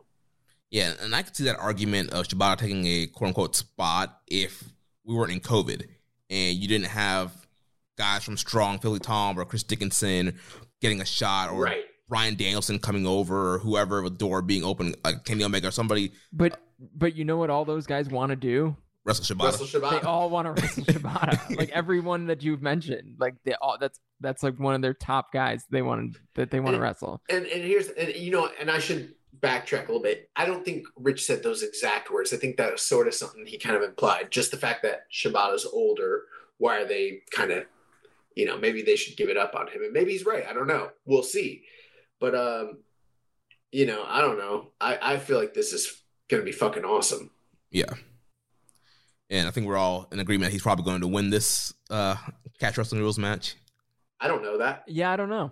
I don't know that at all. I mean, it really depends on who he wrestles. Yeah. Well, yeah, did have a well, I guess that's the next piece of uh, speculation to do, right? Like, Yeah. who's X? which we have uh, two questions about it. Uh, Rainbow and Sandpix has given the announcement of catch wrestling rules for the Shibata match. Is it reasonable to believe he's not fully cleared for regular regular matches? And based on the style of match, who is the most likely opponent? So we already talked a lot about the the clearance, but you know, I I think that there's two ways that they can go with this, right? I think it's either Ren Narita, like Mm. somebody that he's worked with for a while, right? Right. And and like Narita, he's got this Shibata ism thing going on, right? So and I think that that could be a cool thing, and and then also either guy can win. Um, He's And- domestic. well that's exactly it it brings narita back to to japan um so that and it's a big it's a big spot for something like that or you go with i mean there's there's certainly the chance that it's a guy like suzuki. There's certainly a chance that it's a guy like ibushi coming back. But you know i think they've probably got ibushi flagged for top of the card stuff when he comes back. Um so then but then you've still got suzuki. And Suzuki in a match without strikes, that's a different Suzuki too, right? So I think that could be actually really fun, um, and because I think a lot of what Suzuki does is the same strike exchanges every, you know, on his at least on his U.S. tour, he did a lot of strike exchanges. So you remove that from his game, and I think that that could be really fun. So. Um, yeah, but I, I honestly, I've got a feeling I'm going to be surprised it's not going to be any of the people that I mentioned. Um, a few names that haven't been mentioned. So everyone you mentioned, those are definite possibilities. Um, I think maybe like Gabe Kidd, since I think he might be able to get back in the country, that's a possibility. Yuji Nagata is another name that could be a possibility, uh, given his history. Um, I think the fact that it's a catch wrestling match makes me feel stronger that it could be Kazushi Sakuraba. Uh, I know that there's the Noah tie-in, and so that kind of opens things as well. But I mean, these guys fought each other in MMA. They trained together. There was a mentorship. They were tag team partners in New Japan. They had a feud, big match blow off. There's a lot of history there, but there's also the fact that Kazushi Sakuraba is simply the greatest Japanese MMA fighter of all time, and he's simply the greatest Japanese catch style wrestler there ever was. And there's a lot of special meaning there, and I feel like that could be the guy. Um, uh, plus, he's got a history with New Japan as well. Um, I I did see some people saying it could even be like Fujita, although that might have been prior to the rule change, and I don't know if Fujita can still, you know, I don't I don't know if he was ever much of a of a grappler more so than a striker. Um, those are the the main. I mean, I would like it to be like a Josh Barnett or someone like that, but I don't think that that's feasible for him to get into the country. So, I mean, th- some of the names I listed, I think those are possibilities. I don't know if there's anyone else you've thought of, Jeremy. No, pretty much you've thought of everybody else. I mean, like you guys said, it would be cool if it was like an LA dojo guy. Like if you could get Fredericks or Connors or Coughlin in there, that would be cool. I think Narita is a really cool option as well, especially with this whole like LA Dojo feud with the United Empire that's been going on, and United Empire's all going to be in Japan. You could run that angle that Chris was talking about and have like Osprey or somebody come out and like ruin that whole moment with uh, Narita and uh, Shibata. Uh, but if I had to put like a, my bet on it, I would just go with Suzuki for right now. He's one of the biggest stars on their roster who doesn't have anything.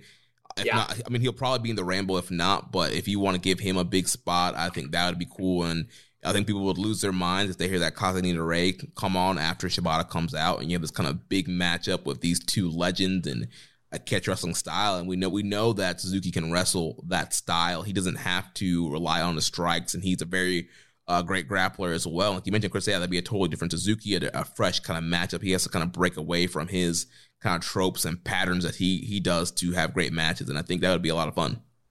Another uh, one last name. I saw this. I think it's highly unlikely, but I think it should be at least mentioned on the air. I know he's retired, but it's not necessarily a full rules pro wrestling match. Could be Liger. Hmm. And that would be something special too, and would like really mean something. He, you know, he's a guy that has the grappling like background to do it too. That that name crossed my mind, and I just like didn't want to put it out into the universe because As That- as we said, that, that's too good when it really comes down to it. But as we said off the air, I I'm willing know. to say the things that other people don't want to really say. And eventually, you're going to have to disassociate from this podcast. it's gonna happen. Uh, we had a similar question from our user Batsu Bob. He said, "Any predictions on who will face Shibata, and how do you feel about the match uh, rules in place?" He says he's personally happy to see him back in the ring, and the match type will bring something new to the product. Yes, I agree. We are too. We are too. So uh, let's move on now to the never open weight title match with the Stone Pitbull Tomohiro Ishii defending the never title against House of Torture's Evil. Yep. Any uh fun stats, Chris, to make this uh match any interesting? Yeah, kind of. So Ishii's 0 3 in singles matches in the Tokyo Dome. So you got to figure um, this will be the time he's truly got the crowd behind him for um, so so that he can uh, get off of that get off of that slide. So that that I that I guess is is something, right? And but here's the thing: people root for Ishii anyway. Um, but yeah, I mean, when it comes down to it, that's that's the stat. Um, last year was only the second time at the Tokyo Dome that the Never open weight Championship was defended successfully, and it didn't change hands. Um, so you know we can hope for that streak to to begin here. Um, but really, what it when it comes down to it, yeah, I mean, these guys haven't had a ton of build up, and they haven't had a ton of interaction to start to build. Um, what this match is going to look like. So I, I am curious what the wrestling portion of this match will look like, um, and how they how House of Torture breaks down someone as like truly strong and um, established like like Tomohiro Ishii. So I think that that that's another different kind of dynamic here. So um, yeah, I'm I, I'm rooting for Ishii. I, I do think he'll retain. If I had to, if I had to bet, this is the House of Torture match that they don't win. Um, if they don't, you know, go for a big clean sweep storyline. So, I think uh, I think there's a good chance of an Ishii retention here. Yeah, it's uh, tough for me on this one just because I, I'm also thinking not that it's as important, but obviously we've got the six man tag team titles the next night. House of Torture has a new unit. Um, you know, what matches they do or don't win is to kind of be paramount for them just because they're a sub unit in its infancy. And um, I'm kind of looking at this match as well as the Sho and YOH match that we talked about earlier, and I'm wondering how that's going to play into the following night's six man tag match. And I do think they play one off another. And I mean, obviously, if Evil wins both of those matches, he walks out as a double champion.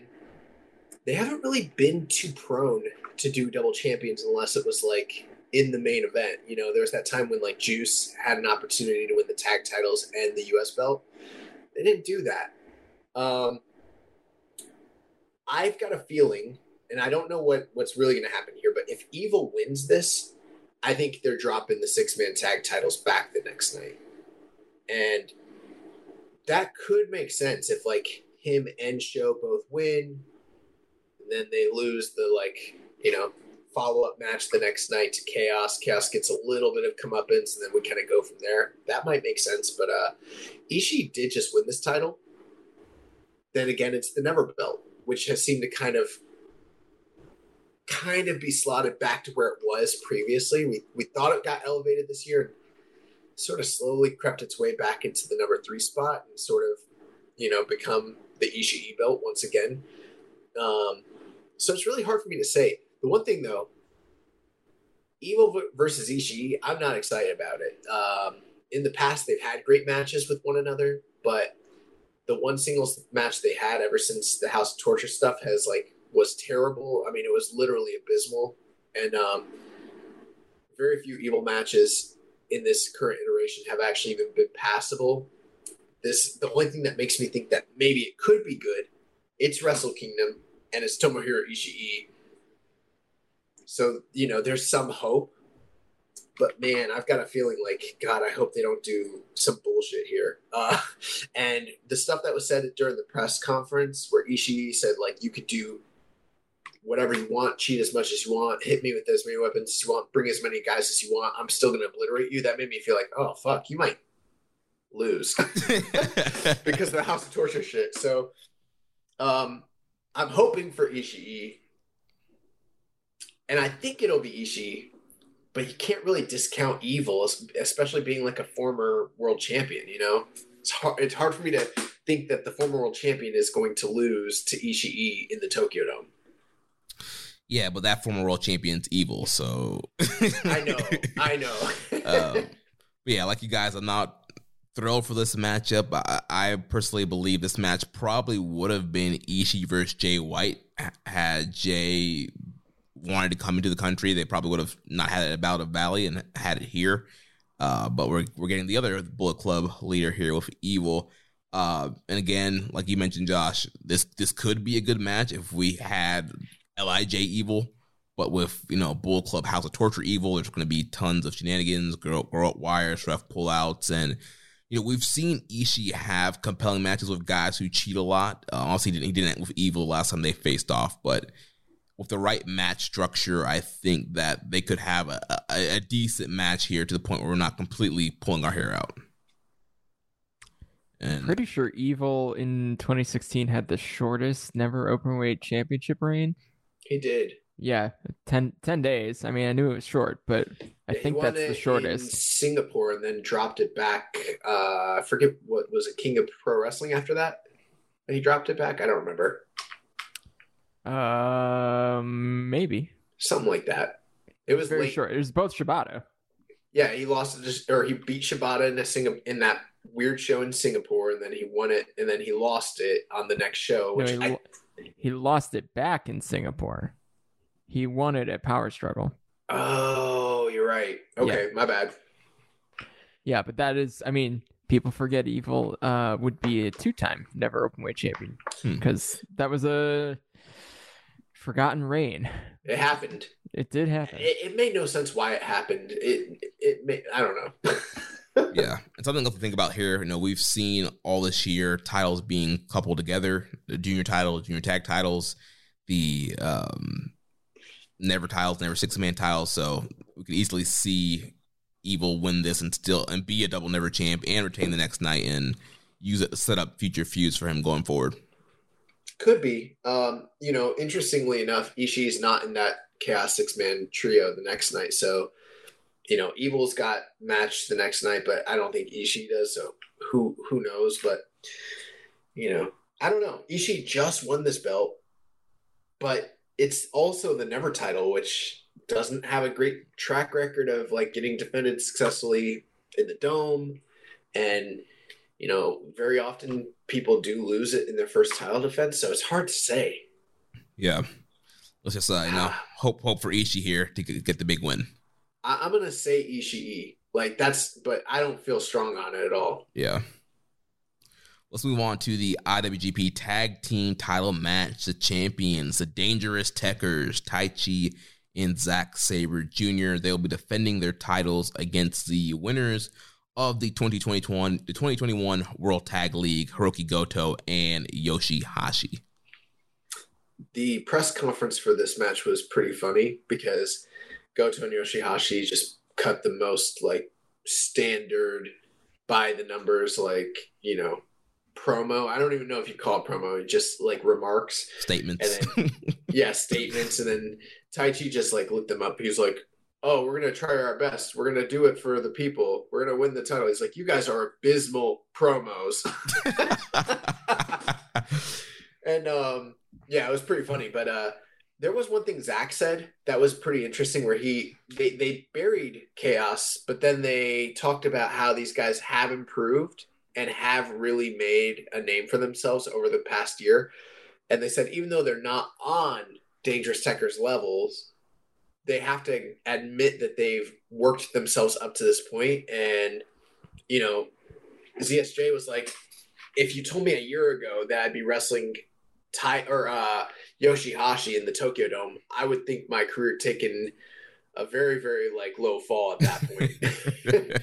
But um he was like you know at this point he was like you've got the tokyo sports tag team of the year the top team in the entire like world, basically, the Dangerous Tekkers, going head to head with the World Tag League champions. And he's like, that's a great match on paper, and I think we're gonna have a great match. So I think that based on the history of these two teams, they probably will go out there and have a great match. Um, I'm hoping Dangerous Tekkers retain. They don't need to. Um, there is a good story there. If Yoshihashi picks up his first like major title. I mean, I know he was never champion, but this would be a big step up for him and Goto uh, if if they win these titles from the Dangerous Tekkers in the Dome. But uh, yeah, and actually, you know, I think I'm going to predict that. I, I think I'm going with Chaos on this one just because titles change at Wrestle Kingdom and. I don't know. I, I it's the tag title, so what does it matter? Nine straight Tokyo Dome cards have seen the IWGP Heavyweight Tag Team Championships change hands. Jeez. well, if there was a team that wouldn't break that streak, it would be Yoshihashi and Hiroki Goto. That's probably true. That's probably true. Yeah, nine straight. That includes Wrestle Grand Slam and um, last year's, well, the previous, I guess, seven Tokyo Dome shows. So, yeah, it's a lot. Um, it seems to change hands most of the time. There was a stretch here in 2000 to 2008 where it didn't change hands at all. Um, Was that like the Ch- the Cho Ten and Ten Koji years? Um, no, most of the defenses are. Yeah, there's a Tenkoji. There's only one Tenkoji. One of them was Tanahashi and Nakamura. Oh One of them, one of them was Tenzan and Chono. Um, yeah, Cho Ten. yeah, yeah, That's yeah, yeah, yeah. Okay, and then Suzuki and Takayama in there. So that was that was on the Noah show. Those are some great team. That's when they had some great tag teams back then. That's some good. I mean, that was a good run. Yeah. yeah, Um, but yeah, I mean, I think the safe bet is to say that uh, the titles are going to change hands, but also, um, it's the Dangerous Tekkers. Dangerous Tekkers doesn't have that big Tokyo Dome win, They've never won in the dome. right? So it's kind of like uh, running it back on the Tama Tonga Tanga Loa, the God story from last year. So we'll see. But if they don't win, then that means maybe we get more of them in the future. So I'm Sure. all for that.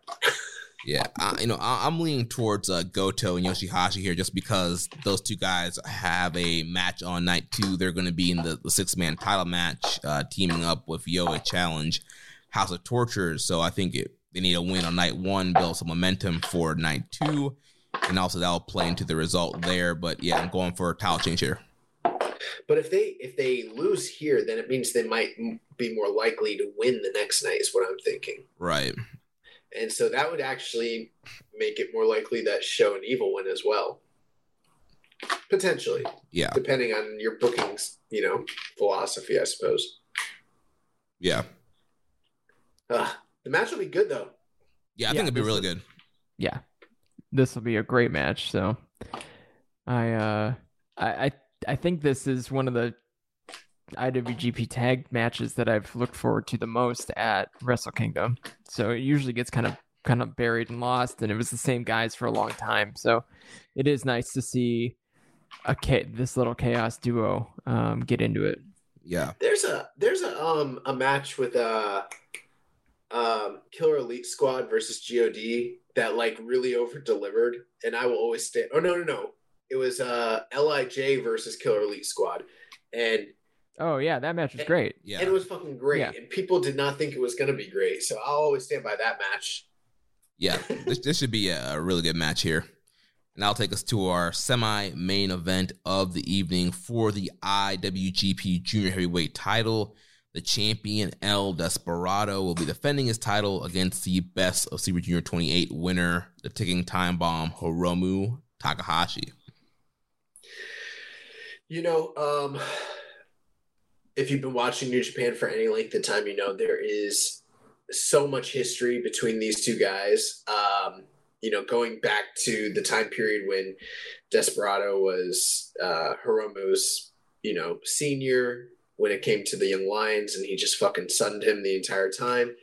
And then, you know, the various different wars that they've had with one another over the title in the Super Juniors, you know, over the the you know subsequent years, and um, it kind of all came to a head last year at the Super Juniors finals. That very famous match did really well in our voting, and when um, Desperado's mask was taken off and exposed, and he wrestled the rest of the match, you know, maskless, which was like kind of crazy, and now we're kind of here full circle. But in this case, Hiromu's the challenger. Desperado has sort of made his name and, you know, kind of claimed his reputation within the division. And it's sort of, we're in a similar position with Hiromu where, you know, year after year, he's kind of back at the starting point, challenging for the title. You know, um, two years ago, it was against, uh, Will Ospreay coming back from injury last year. You know, it was facing off with uh,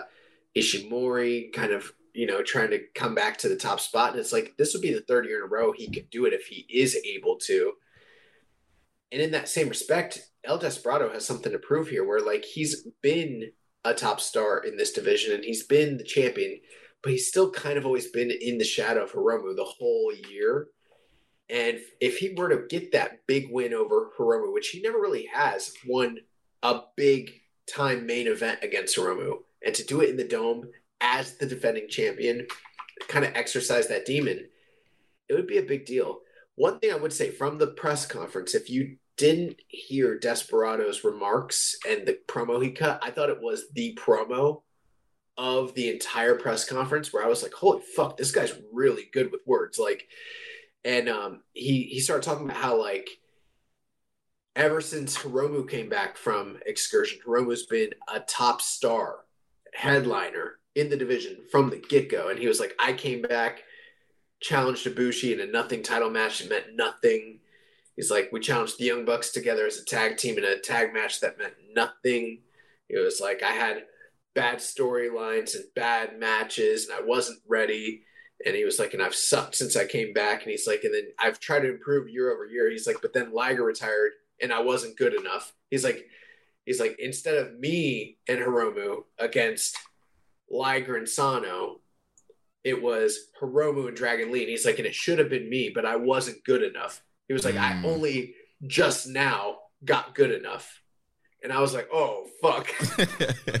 and he's like, he's like, and he's like, and um, before we walked out to that match last year, Hiromu whispered to me and he said, "Let's show these people what our history is really all about." And he's like, and um, he's like, when we go out there this night, I'm going to bring that full circle and let everyone know what my history is really about. And I was like, oh fuck, I want this guy to beat Hiromu's ass.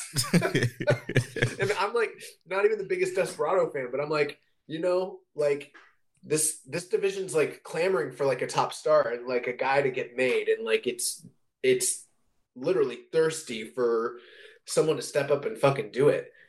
I think Desperado should like just go do it, and like I want these guys to go out there and have a banger and just have a classic, maybe steal the show, maybe be the match of the year. I don't know, but like I want them to fucking do it, you know. And I want Desperado to win, and I think he might. Like I'm kind of, I know Jeremy, you said that like because it's the 50th year anniversary, they're gearing up for guys that they think can like draw, and obviously Hiromu's like the more obvious choice there. But they should go with they should go with Despy. I think there's a chance they go with Despy. Um, I, I think there's a chance Despy wins this. I think if as as I'm looking at their 2021, they both had really similar records, really similar booking patterns, really similar um strengths and weaknesses really when it comes down to it and then they had that big draw during best of super juniors um hiromu obviously won the final last year but they've split before that so there's a lot there's a lot to work with here um there's a lot a lot a lot to work with so i think that they're going to come out i think you're going to see this be probably the longest junior heavyweight championship match ever in the dome um potentially getting up there with some of the the longer junior heavyweight championship matches of all time uh, outside of the dome too. So because I think the story is they need more than 30, right? So they mm-hmm. they went to the 30 minute draw. Hiromu beat Despy in 30-14 at uh, the Best of Super Juniors finals. So you're gonna see a long match, I think, and uh, you know something something weird happened if it if it if it goes short, right? Or maybe that's the tease, and then they end up going twenty or nineteen or whatever. So, but yeah, this is it's to be awesome. I I do think this is more of a coin flip than we get we give it credit for. I think everyone thought Hiromu was to come back and win, um, and beat was it Robbie, Robbie Eagles? Robbie Eagles? Yeah, at, uh, right. Wrestle Grand Slam.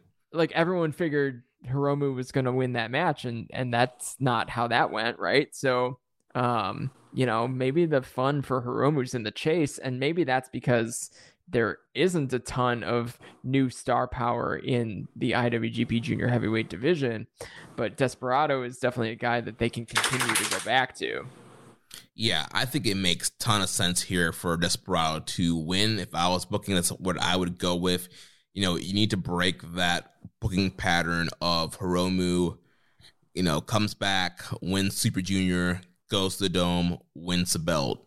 That's happened what the last three years now, and I think you really need to to break that pattern and make it not obvious thing that oh Hiromu's just going to win Super Juniors and win the belt in Tokyo Dome. I think it, it helps break up that pattern there if you have Desperado win. Then also I think you know we've talked about it several times on the show now. The junior division needs more stars and need more people that can count on as a draw.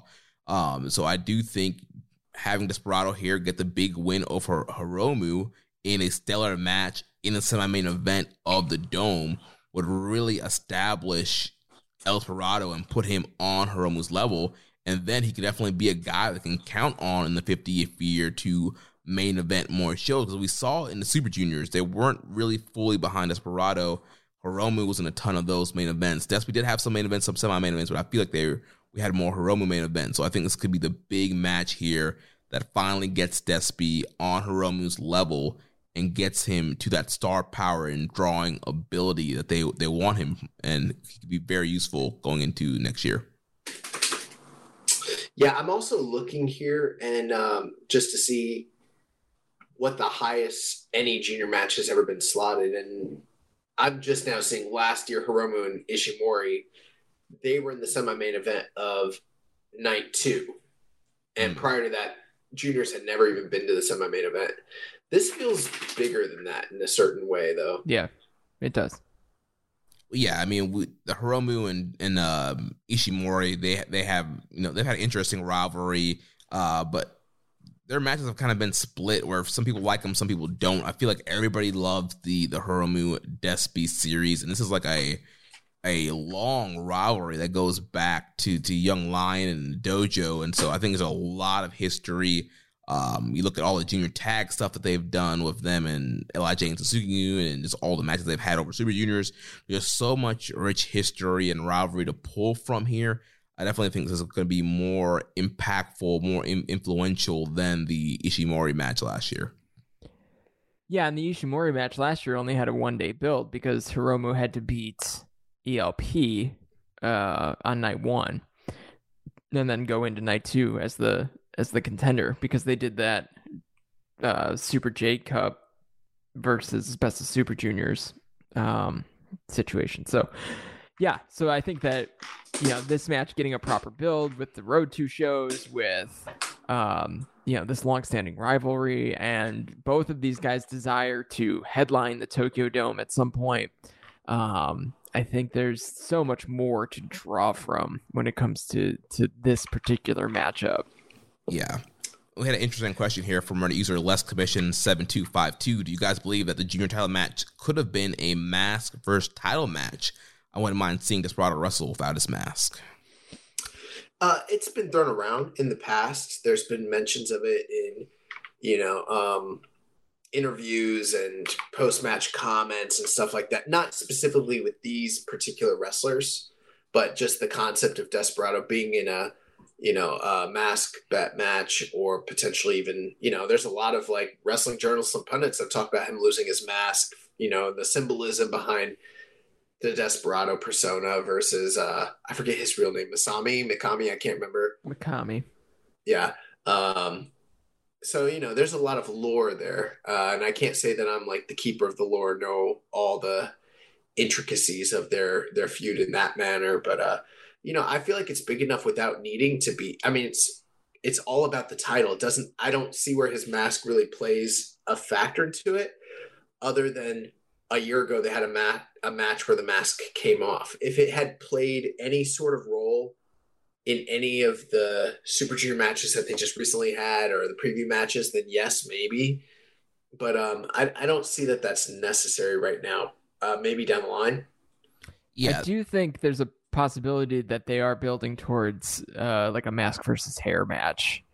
Maybe not even like with the title, but um, something a little more classic. Lucha. Yeah, a little more lucha, Yeah. which would make sense with these two. I mean, it makes all the sense in the world. and that's a big match that you can do down the line of draw for another show. Like you mentioned, Josh, like the title is the key here. Like that's the key draw, this title and this rivalry. And I think you can save that the hair versus title for another big show that you're going to do later. Maybe Dominion. These guys run it back, and they're none of them are the champion. Like you mentioned, Christian, it's a, a non-title. We have this personal blood feud, mass versus title. We need to settle this to prove who's a better man, kind of thing. Yeah, let's be clear. This is not a blood feud right now. Could it develop? I mean, I think it's verging on potentially being able to cross into that boundary, but right now it's it's more of a professional rivalry. Like, yes, there's person there's personal vendettas involved, but they're not like trying to kill each other. This is not like Suzuki Liger from a year or two ago, where they're like trying to kill each other. That's usually what you when you need to put the mask or the hair up is when it's like you know just going by like the tropes of lucha like it's usually when people hate each other you know and they kind of admire each other sometimes i wonder if like Hiromu's in love with him actually which might be part of the story i don't know yeah. And what you what you need for that to turn into a blood feud though is you need it to be a balanced rivalry. Right. So, you need So- Despy to get the big win here. Right. So you've got it's pretty even so far, but Hiromu seems to I don't know, it just seems so clear that he's the bigger star. Um but yeah, like Despy needs the big win. And I think that I think if we see that, then I actually think we're going to see a lot more of these guys interacting or keep coming back to it as this kind of generational rivalry, which I think is fine. Um, as long as you can kind of filter in other people and, and all that. And then eventually it'll make sense for them to feud without the title if that's the direction that they want to go. Because I, I would love that. I would love a mask versus hair um, at a big show, not with the title on the line. I think that'd be really cool. And another one of those cool things that New Japan hasn't done anything like in a little while. there's the other way you could go with it um you could go Hiromu wins again and you know basically Desperado wants to challenge him down the line but I've already beaten you so many times what do you really have that I haven't already gotten and he's like my identity Right. I'll put my Mm. mask on the line. And that's but that doesn't truly feel New Japan to me. That feels more of like a Western style booking storyline. But I mean, it's always on the table. Yeah, and I, I think you know, like you mentioned, Chris doing a non-title mass versus title. I think that would come very helpful, especially if we're going to see a lot of two night shows like we saw this past year. We're gonna get like Wrestle Dontaku night one and two. Like you could have a junior title match one night and then the mass first title match next night. So Yeah, there's a lot they can do, and they, honestly, they need these guys to be. They need Hiromu healthy for an entire year to see what like a Hiromu arc can actually look like. right, Um, and they need Desperado to continue. Uh, same deal, just stay healthy. He hasn't been quite as as injury prone as Hiromu, but um, yeah, I think what they need the most is like to see what these arcs can really look like as designed. So I'm curious where they go with it. So where do you guys? What what's your official prediction? I'm going Despy on this. I've convinced myself. I'm also going Despy. Yeah, I think Desperado, and I think Oh, it, it becomes the story of it's happening. We all Can- said so. it, it becomes a story of can Hiromu win a big match in the dome, right? He Mhm. starts to have this monkey on his back, and I think eventually he gets that big win, maybe in that main event, right? So I think there's there's a story to be told. You said Hiromu, hmm but he's he beat Will Ospreay like two years ago. Yeah, but then he's lost the last two. If he loses again here, But he beat Ishimori. he lost at the dome. Wasn't the dome? He was on the dome show earlier this year, right? In July. Oh yeah, Yeah, yeah. He, yeah. Lost, he lost to uh, Eagles. Robbie Eagles, but he's got a he's got a history no, I of- know he's four and one in the dome. Oh, okay, gotcha. I was like, what? I was like, I. but I it felt like becomes it becomes this thing where he's on a losing streak then ah okay. right? A downward I see. trend. Yeah. yeah a downward trend yeah exactly I was like, did I misremember these matches? No, no. did we did we go into a different alternate timeline? Like, is this a Mandela effect shit? Like, what's going on? the multiverse where but you need to have a reason they need to you need to create a reason to root for Hiromu in the dome right so Mhm. losing a couple even i think gets you there I think Hiromu needs to go to a dad status, like basically Tiger. Wow. oh man. i mean maybe he would stop injuring himself then Mm. he's on Hey. the the makabe bump count That's what people say about Tanahashi. He seems to be doing okay. Yeah, yeah. oh man. Well, let's uh, move on to main event of night one here, the IWGP World Heavyweight Title match. The champion, the Rampage Dragon, Shingo Takagi, he will defend against the G1 Climax champion, Kazuchika Okada. Big, big match. You know, um, Okada coming in with that V4 belt. Who knows what the fuck that's about? Um, but you know, Shingo and him have faced twice this year. Once during the New Japan Cup in the first round. Um, Shingo beat him clean as a whistle, and um, no one really kind of expected that. That was a big deal for Okada get knocked out of the first round of New Japan Cup. Um, Shingo kind of lost back to back big main event matches to Will Ospreay. Sort of seemed like he was getting cycled out of the title picture. Ospreay gets injured. We kind of go to a de facto number one versus number two scenario, which ends up being Okada versus Shingo in a rematch during Wrestle. Was it no? Was it Dominion or Uh, Wrestle Grand Slam? It was uh Wrestle. Well, I think it was Dominion. It, it might have been Dominion. Yeah. It doesn't matter. Shingo wrestles Okada for the vacant title, and to everyone's surprise, Shingo beats him and becomes the you know the third ever champion in this title's lineage. And here we are. Okada won the G1, and um, you know there's big implications because I mean the next night the winner of this match has to fight the challenger in waiting, which is Will Ospreay on January the fifth, and uh, the big question is like, does Shingo have Okada's number? And does he just have the formula to beat him and like prove that he's truly like the ace? Because that's kind of always been the question when you have a guy that can beat a champion who's like established long term, can they beat them on the big stage in the Tokyo Dome? That's always been one of the big tests. And like, yeah, Shingo beat him twice this year, but if he were to beat Okada in the Dome, that's a big fucking deal. Vice versa, can Okada be the win the IWGP World Title for the first time ever? And he's talked in the press before about like he's got secret plans for the V4 title and what does that mean and how is that going to play into the you know the fifth night and then concerning the fact that both of these guys have long histories with Will Ospreay and have compelling stories to kind of tell going into that match the next night. I mean, it's anyone's call, but I'm thinking personally, this is just my opinion. I don't think New Japan ever intended for Shingo Takagi to have held the title going all the way to the Tokyo Dome. I don't think this was ever the plan. I think this was more of a uh, something that needed to happen due to COVID.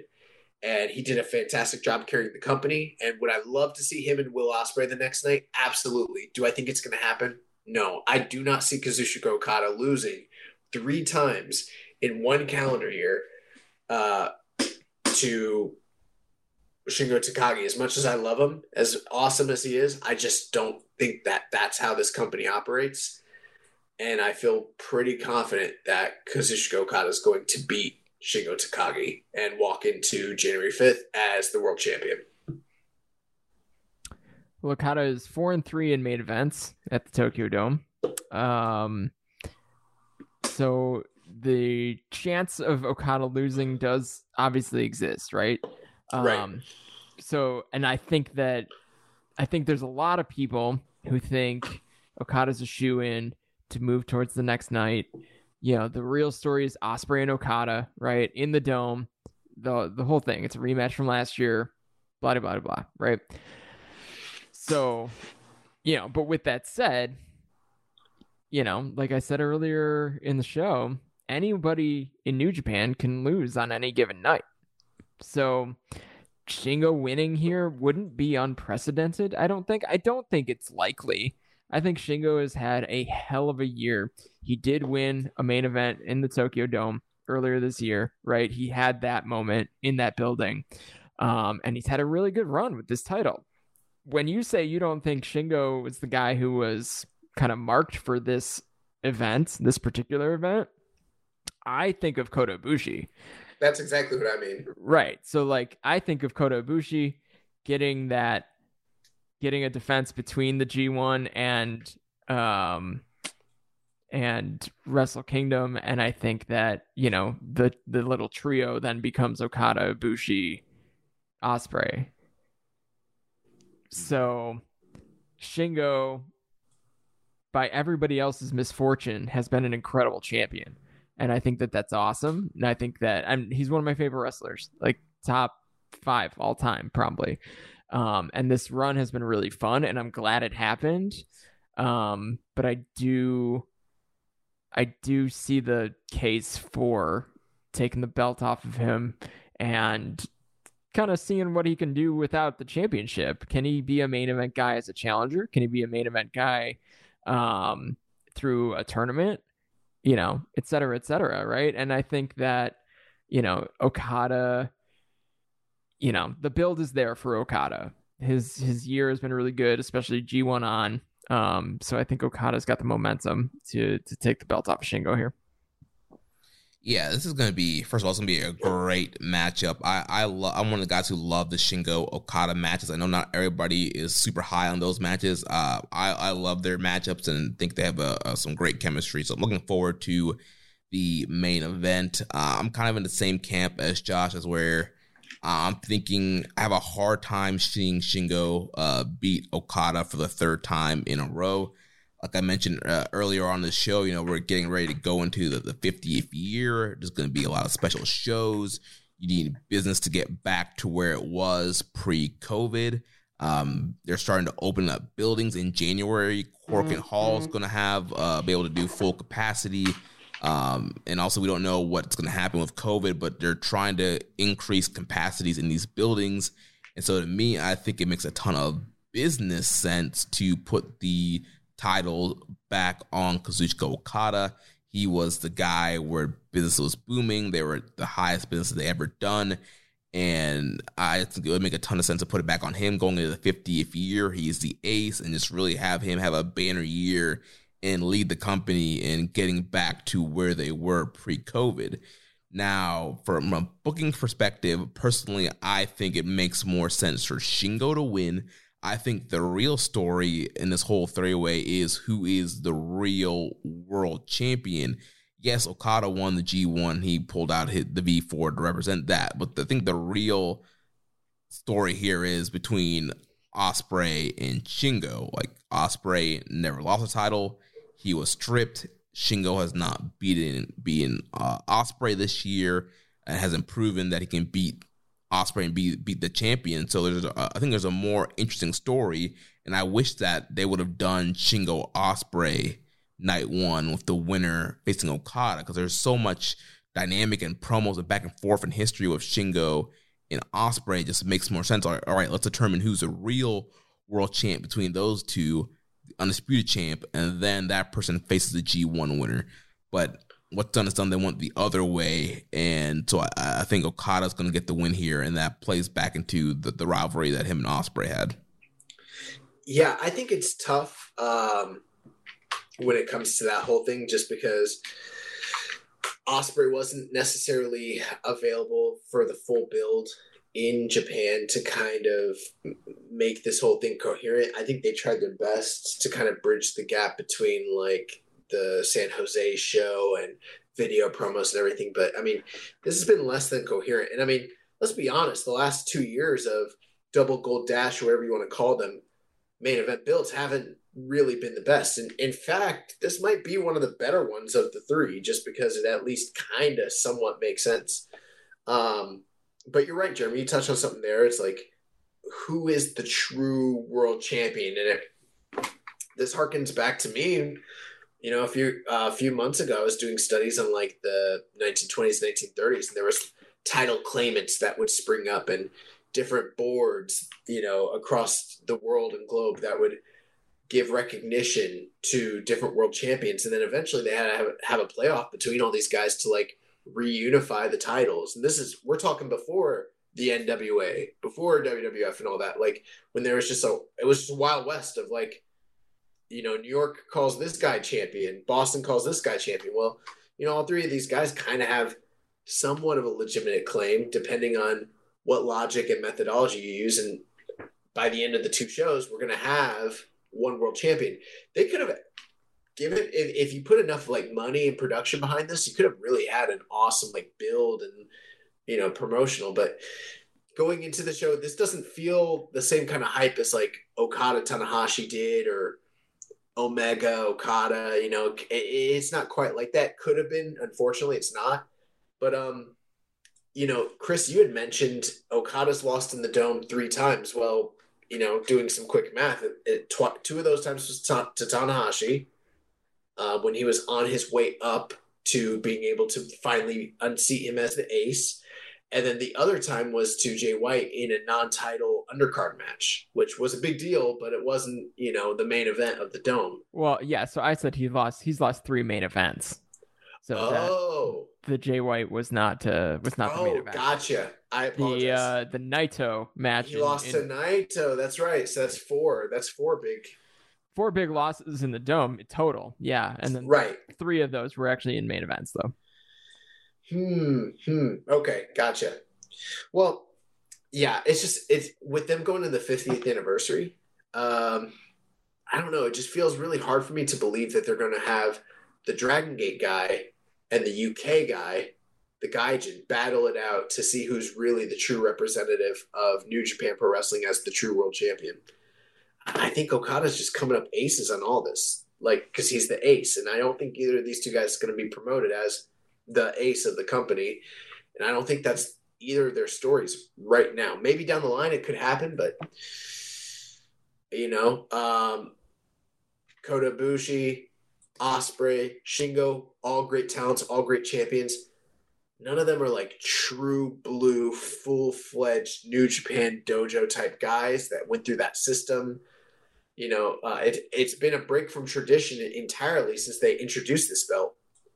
If Okada were to win it, he'd be the first real, true, traditional New Japan guy to even hold that title. Going into the 50th anniversary, I think that's what they're going to do. I think the match is going to be great, but like the more I think about it, I, I think Okada's going to win. Now, last thing I will say, there is a story in place with Shingo and Ospreay where Shingo has never beaten Ospreay on the big stage. He's beaten him once in the G1, but when it comes to tournament finals, when it comes to title matches, he's never done it. And, you know, in the past, we've talked about how they're setting them up for some point in the future where Shingo does unseat him in some respect. Maybe now's the time where they could do that. And if he did win, that's a possibility. But uh, I think it's just going to be Okada. I think that's what we're going with. Yeah, my my head says Okada, my heart says Shingo, but g- gonna have to go with my head on this one, and uh, I think Okada's gonna get the win. Who did you guys think was gonna win the Dominion match? Like, did you guys think like, oh, they're just gonna go with Okada? Yeah, I thought Yeah. Okada was gonna win. yeah, Yeah. I, th- I think a lot of people thought, nah, they're just gonna go with Okada. yeah, and even though they put Shingo over, I just don't think Lightning's going to strike twice. Do you, are Yeah. you taking Shingo? No, I would never. So why are you trying to make us feel bad? Right Don't don't, don't be silly. But dude, I, I'm telling you right now, I will mark out so hard if If Shingo Shingo wins. Oh laughs my with the dragon this man right on his head and freaking wins. I will Yo, lose my that'd mind. be wild. I mean, yeah. I don't think I don't think now's the time. I actually think New Japan Pro Wrestling needs Kazuchika Okada on top now. Yeah. Like they they probably need it yesterday, but they need it now. And they need but they also need Shingo and Ospreay and Ibushi and Naito and honestly guys like Jeff Cobb or Sanada even again to like start to step up and get their asses back in that main event picture, right? So, I think there's a lot of interest in kind of this I don't I don't even want to call them like, like a new wave, but like some of these guys who have been elevated since Okada's had the title last.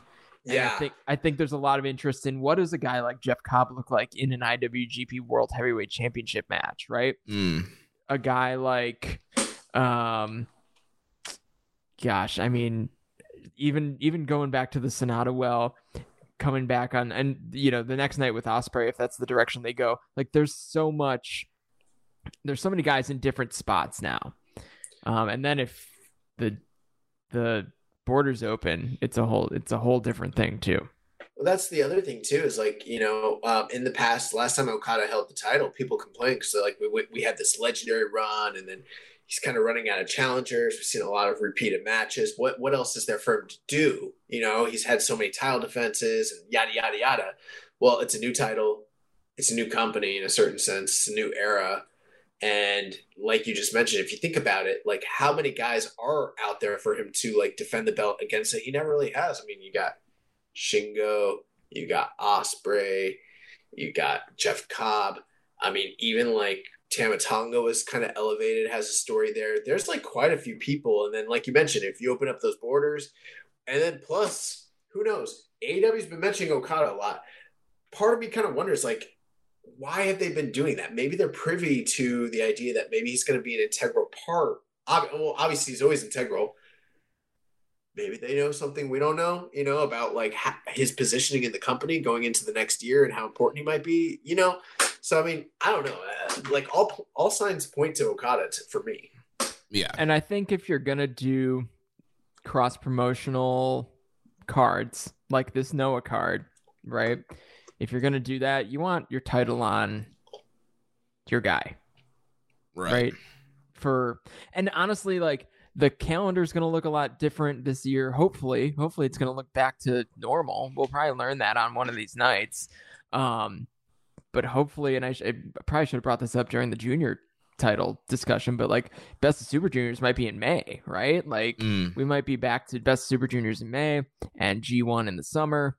And then, you know, like, so the opportunity for a little bit more of a reset and a little bit more of a classic run of like timing and, and things of that sort. Like, I think that Okada's the right pick to go into the match against Ospreay at least. Um, and we'll talk about that as we as we kind of go forward here, I think. Yeah. Our bodies come in different shapes and sizes, so doesn't it make sense that our weight loss plans should too? That's the beauty of Noom. They build a personal plan that factors in dietary restrictions, medical issues, and other personal needs so your plan works for you. Noom doesn't restrict or shame when you want to treat yourself. Their flexible program focuses on progress instead of perfection. You don't have to give up carbs or anything. And with their daily lessons, you can learn something new about your food choices every day. After just a few days of using the app, I learned how to recognize cues for overeating and how to choose the right foods to feel full. Stay focused on what's important to you with Noom's psychology and biology based approach. Sign up for your trial today at Noom.com. That's N O O M. Dot com and check out Noom's first ever cookbook, The Noom Kitchen, for a hundred healthy and delicious recipes to promote better living. Available to buy now wherever books are sold. Well, let's move on to night two here and uh, run through this card real quick. So, opening match, we have the IWGP Junior Heavyweight Tag Team title match. We have Flying Tiger, the champions, Robbie Eagles, and Tiger Mask defending against the mega coaches, our good friend Rocky Romero and Ryusuke Taguchi, and Bullet Club's cutest tag team, El Phantasmo and Taiji Ishimori this is one of those three ways that I don't really mind because I think the junior tag three ways are usually kind of a good time. It's fast paced. It's a great opener. Um, as for who's gonna win, I actually think the mega coaches might win this. I do too. Yeah, mm. I think we might get a run, a run with Romero and, and Taguchi on on this next tour, and it'll be really fun. It'll be awesome to see Rocky in there all the time, um, and I think that would make Taguchi the 69th junior tag champion. So, mm. and you know, who doesn't love a, a, gimmick run? So, I think that there's a good chance that that, that happens. So, and I, I think either way, you can kind of anticipate Eagles and Tigers mask losing because, um, you know, peek behind the curtain. I'm pretty sure Robbie Eagles is booked for some stuff in Australia in the middle of January, so he's finally uh, gets to go home. So, um, I wouldn't imagine he's he's carrying that belt with him the press conference for this was really funny in a lot of ways because um, freaking El Phantasmo came out wearing a Tiger Mask 3 mask and said that he's the real flying tiger and uh, and that he's wearing the mask of the best tiger mask which like everyone knows that tiger mask 3 is the worst even though it's koji kanemoto it's the worst tiger mask and uh, that was really really funny and then he talked about how he's got the greatest super kick in the history of New Japan. No, not just New Japan, pro wrestling. No, not just pro wrestling, combat sports. The greatest single super kick in the history of fighting. He has it. And he said he's going to, to give a sudden death to every single person in this match, which I was like, that's hilarious. And then, um, you know, uh, freaking Ishimori mentioned how he lost recently in the singles match to Taguchi. So he's kind of like out for revenge and has that aspect playing into it. And um, he even said like that he's not worried about Tiger Mask at all or about Flying Tiger in any respect because they're a bullshit tag team that just got thrown together. And uh, and like no one really cares about Robbie Eagles and Tiger Mask, and he's not even sure how they got the titles to begin with, and like that they're basically just like placeholders and like keeping the belts warm for them. So that whole thing was, you know, that whole thing was funny. And then um Taguchi's whole thing, which is why I think they're to win, and if not now, they're going to be the next ta- junior tag team champions. Whether it's him and Rocky or him and Watts or whoever, whoever it's got to be Ryusuke, Ryusuke Taguchi is going to be the 69th junior tag team champion um, because he was like, he literally was like, my career, like at this point in my career, if I'm not going to win this title and be the 69th champion, there's no reason for me to wrestle. And I might as well hang up my boots and I might as well step away from the sport. So I mean, like that's how seriously he feels about being the 69th junior tag team champion. Like he he did the entire promo like deadpan, like like he was Ric Flair in 1993 facing down Big Van Vader and his career's on the line. Like that's what he looked like. Um, so it's just hilarious. But you know, the match is gonna be good. It's gonna be fun. It's gonna be everything that you're worried about, uh, Jeremy, when it comes to Sho and Yoh on the first night you can wipe all that aside because this is going to be your classic high flying, fast paced, sub 15 minute junior tag team match. And will there be some cheating? Sure. Bullet Club's in there. Could could El Phantasmo sudden death everybody and, and get out of there? Sure. I'm hoping that the sudden death gets exposed. That's what know. I that's what I was gonna say. I feel like we're finally gonna see the sudden death uh, get exposed And I agree with you guys. I do think uh, Rocky and Taguchi get the belts because I think uh, Eagles is going back to Australia. And Ishimori's right. Flying Tigers is a random team that gets kind of got thrown together because there was nobody else at the moment. So I think that they're kind of out of there. And then it's down between Mega Coaches and Bullet Club's Q's tag team. It's like, do you go back to Bullet Club Q's tag team? They've been the champs a couple times this past year.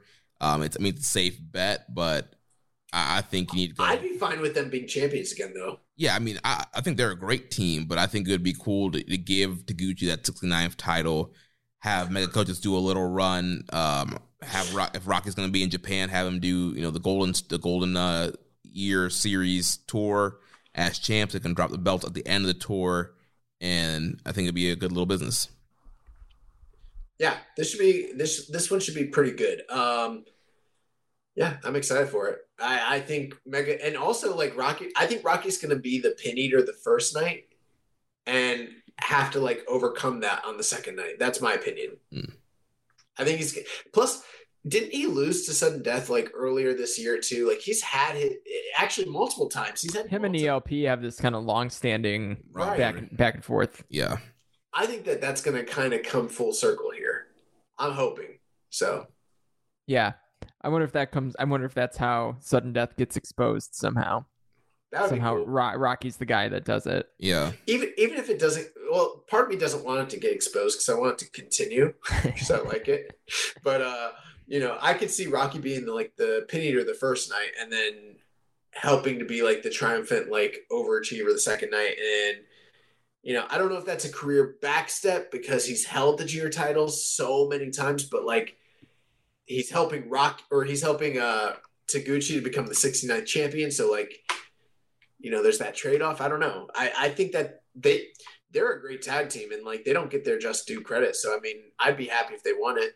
yeah, maybe you have Rocky get the boot off and use it against uh, Phantasmo to get the win. Fuck yeah. Sure. So uh, next matchup here, we have the Stardom Showcase Tag Team match. The Young Boy special. I cannot wait. My favorite. This is my most anticipated match of the show. sure it is. Uh, Mayu Iwatani and Starlight Kid versus Saya Kamitani and Tam Nakano. Um, Yeah, this one's gonna be weird because Mayu was under Stars, under Starlight Kid, the the leader of Stars, but she defected for uh Cyber Unit, and she's been part of that group, you know, for a while now. And uh it's gonna be weird. It's like a can they coexist type storyline between those two. And then on the other side, you've got Kamitani and Nakano, and those are basically like your top baby faces in the entire company. So you know, it's it's gonna be really interesting.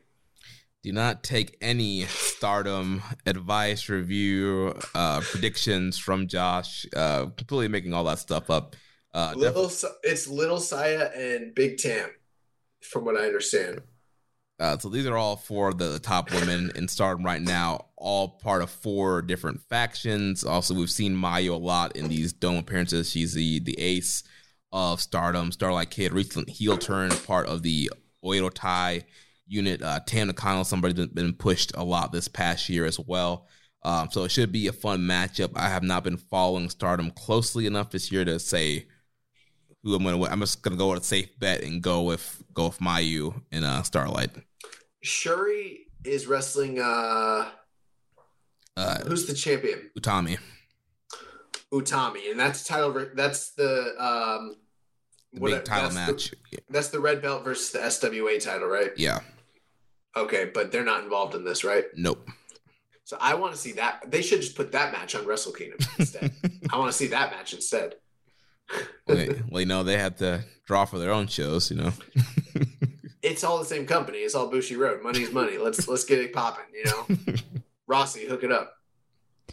I do think it's cool that this is a not a zero match, right? I think it's cool that this is on the actual broadcast, and I also think it's cool that they didn't just plop it first either. They put it second on the card. So Yeah. I think that that is, I think that's good business both for New Japan and Stardom because I think on, on New Japan's end they've got their guys going out there doing what openers do, right, with the junior heavyweight tag title match, and then Stardom gets pushed up the card and and truly on the main card. So um, I think it's awesome that the there's progress being made to have these companies, I guess, work closer together. Yeah. So Star Starlight Kid was in what group? Starlight Kid was in Stars. Okay, And- and she was like the young girl in the group, right? right, and then I believe she she, lost. and left to. Oh, no, I think Maya lost lost a match where Starlight Kid had to go to o- Oedo Tai. yeah, Tai. Okay, and then Maya Iwatani is with Star still, right? Yes. Okay, and then um, so that's kind of like a interesting thing because they're former partners. They just recently split. Yeah. What's the deal with uh, what groups are Saya and Tam part of? Uh, I, It's okay if you don't know. I, I yeah, I don't I don't remember off the top of my head. Anyways, four of the best Joshis out there. They're gonna fucking kill it, and uh, I'm gonna go with uh, Saya and Tam just because Mayu and Starlight are on from opposite teams. All right, sounds good. Let's talk Yeah. about the uh, KOPW four way. So the final four. X is wrestling X versus X versus X. So Yeah, so not not much to. four way mirror. But are any of these X from the Shibata match? Yes, they're related to him. Okay. So like lowercase and uppercase. X one, X two. uh, would have an So interesting are these all Y then? If, if that's X. X, eh, see, my math's starting to come back X to me. Junior. El Hijo de X. El Hijo de X. Yeah. Uh, we did have an interesting question here from Raisin Falcons. Is if all three of you were having a triple threat at Wrestle Kingdom for the KOPW trophy, what would the match type be and who would win? I don't know. If it was uh, real wrestling, then I win because I'm the only one who knows how to really wrestle. I, I don't know. real, the real What do you? You don't know anything about me. I don't, but I just assume based off of my own knowledge of myself. Ugh, I can throw down. As long as there's if there's strikes, I can get you. All right. So what? At, hey, I've been training. You don't even know. I've been training. I know. I know you're. You I should know see you're- the boxing gym in my basement. You're. I know you're on that fight camp, but uh, you Hey, know, man, I can throw a right, maybe a left. I fucked up my elbow actually the other day. I don't know what's see, going on. now I know where to target. Yeah. So uh, okay, if you guys have one specialty match and it's a three way and it's us, what would your specialty match be? Brawl for all. I mean, Okay. I'm, I'm going amateur wrestling rules. I mean, dust, Okay, dust and- off my uh, high school wrestling shoes and get at it. Okay, and I'm going with the all you can eat pizza eating contest. Uh, I can throw down on that too. I bet you can, but I, I So, are, are we doing every two minutes we have to eat a slice, then we go back Oh. in and wrestle, come out, two minutes, eat another slice? That's gonna no, win the poll. no, no, there's Sure. no there's no physical contact. It's just eating pizza as much as you can within a certain time frame. Mm. Yeah. Mm. I needed to ensure my victory. Plus, I don't want to be conflicted, you know. And uh, I mean, if it was MMA, could I thrash you guys? Yes, but like, I don't want to do that to friends, you know. So let's all enjoy some pizza. Sam's so mad. I'm so offended. I'm I know I'm some- like the nerdy stats guy, but like I can go. no, I'm talking shit with no like no actual knowledge of whether I could beat you guys up at all. I think we'd have uh, Chris versus Josh night one, then the winner faces faces me on night two. uh, if okay, if I fight Chris, it's only wrestling rules only. If I fight uh, No. Jeremy, it's striking only. Oh man. All I don't want to fight you guys. I kind of want to fight you now. Oh go. man. Next time we're in Go down to Chicago, it's on. Dojo. Let's get after but we it. don't. But we don't fight inside. Uh, well, sometimes we do do shoots there. I guess. See, Chris is gonna Gonna. roll up the next uh, showcase. uh, so uh, next up, we have the never open weight six man tag team title match: House of Torture, the Champs, Evil Sho, and Yujiro defending against the Chaos team of Hiroki Goto, YOH, and Yoshihashi. Oh, we just like completely moved on. Like we don't. We're not even predicting who's going to win the KOPW title. Uh, I mean, it's hard to predict when we don't know for sure who the four guys are going to be. All right, are, are you pro Yano or are you nay Yano? I, think mean, I guess that's question. that's the thing. That's the question. Is like, is it Yano or is it not? I'm going with Yano just to be safe. I I'm think going, they'll start I'm going it with- against Yano. Yeah, I think they'll start it with somebody different this year. I do too. He lost it in the middle of this year, right? Yeah, Yeah. he lost have to chase. Yeah, yeah, yeah. Yeah, he sure did. Could be anybody. Maybe maybe Chase lot of starts off. Maybe Chase starts off with the KOPW. How do you know it won't be Scott, Scott Flash Norton? You don't know. The world famous CB. Yeah, could be Yeah, good old cheeseburger. What, I mean, Yoshiaki. what do those guys Yo- have going on? y- Yoshiaki Fujiwara could be the new champion. Uh, oh, oh, Naoki Sano could come out of retirement. He looked really good just he two did. years He looked really Dude, good. I, I'll Yeah. be down for Sano doing some more dives. Yep. All right, let's move on. Let's talk about this. Let's talk about a real match that really matters: the six-man never open weight tag team titles. Yes. Hey, those are revitalized titles, Not anymore. They're not. and they are inside of the held walls of Korakuen Hall. So, what are we thinking here, guys? House of Torture? Are they retaining, or will Chaos uh, can get a get a big win here? I kind of hope they retain because that keeps them busy. I think I think they're gonna retain, and I'm hoping like Evil lost the first night and then loses, or and he could just win here. It's fine. Yeah, I I think they'll retain. I think Goto, YOH, and Yoshihashi is such a weird unit. Like if Ishii was in this match, I think maybe you could have said, "All right, flip, flip it back to those three. I don't see them going with Goto, YOH, and Yoshihashi going forward. We're still in the middle of this House of Torture push, whatever they're doing here. So yeah, I'm going with uh, House of Torture retaining here. But if we do that, we almost all said Sho was gonna win, so we're thinking YOH's losing back to back nights in the dome. Just Yes. for the record, YOH's a geek. I've somehow swayed Jeremy over to my side on this whole YOH. YOH is a hoe.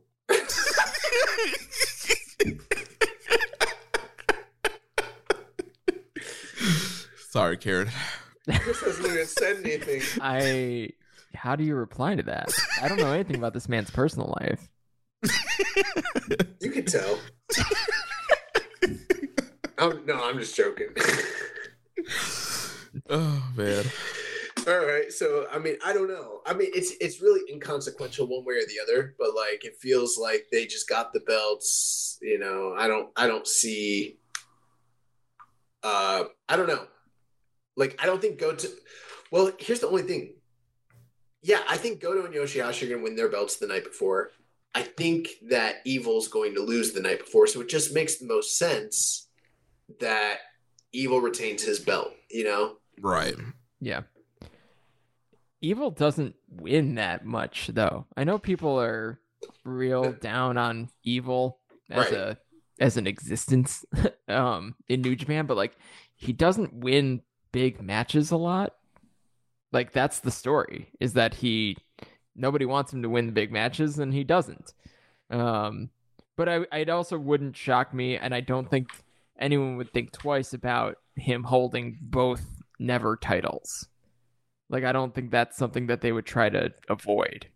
So he could certainly win both.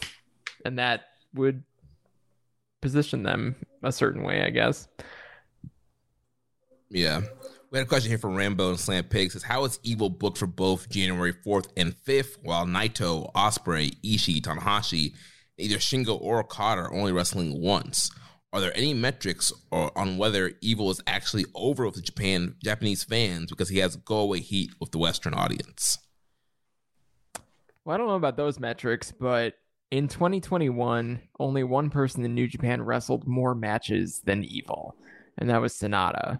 So Sanada wrestled in 133 matches, and Evil was in 127. So, you know, Evil's overall winning percentage um, was only 488. So he's basically 500 on the year. So again, he doesn't win a lot. His matches actually are pretty short when it comes down to it too. Like so, the House of Torture matches um, I know they they get kind of panned as being you know these super long matches that all of a sudden have a run in or you know whatever it may be.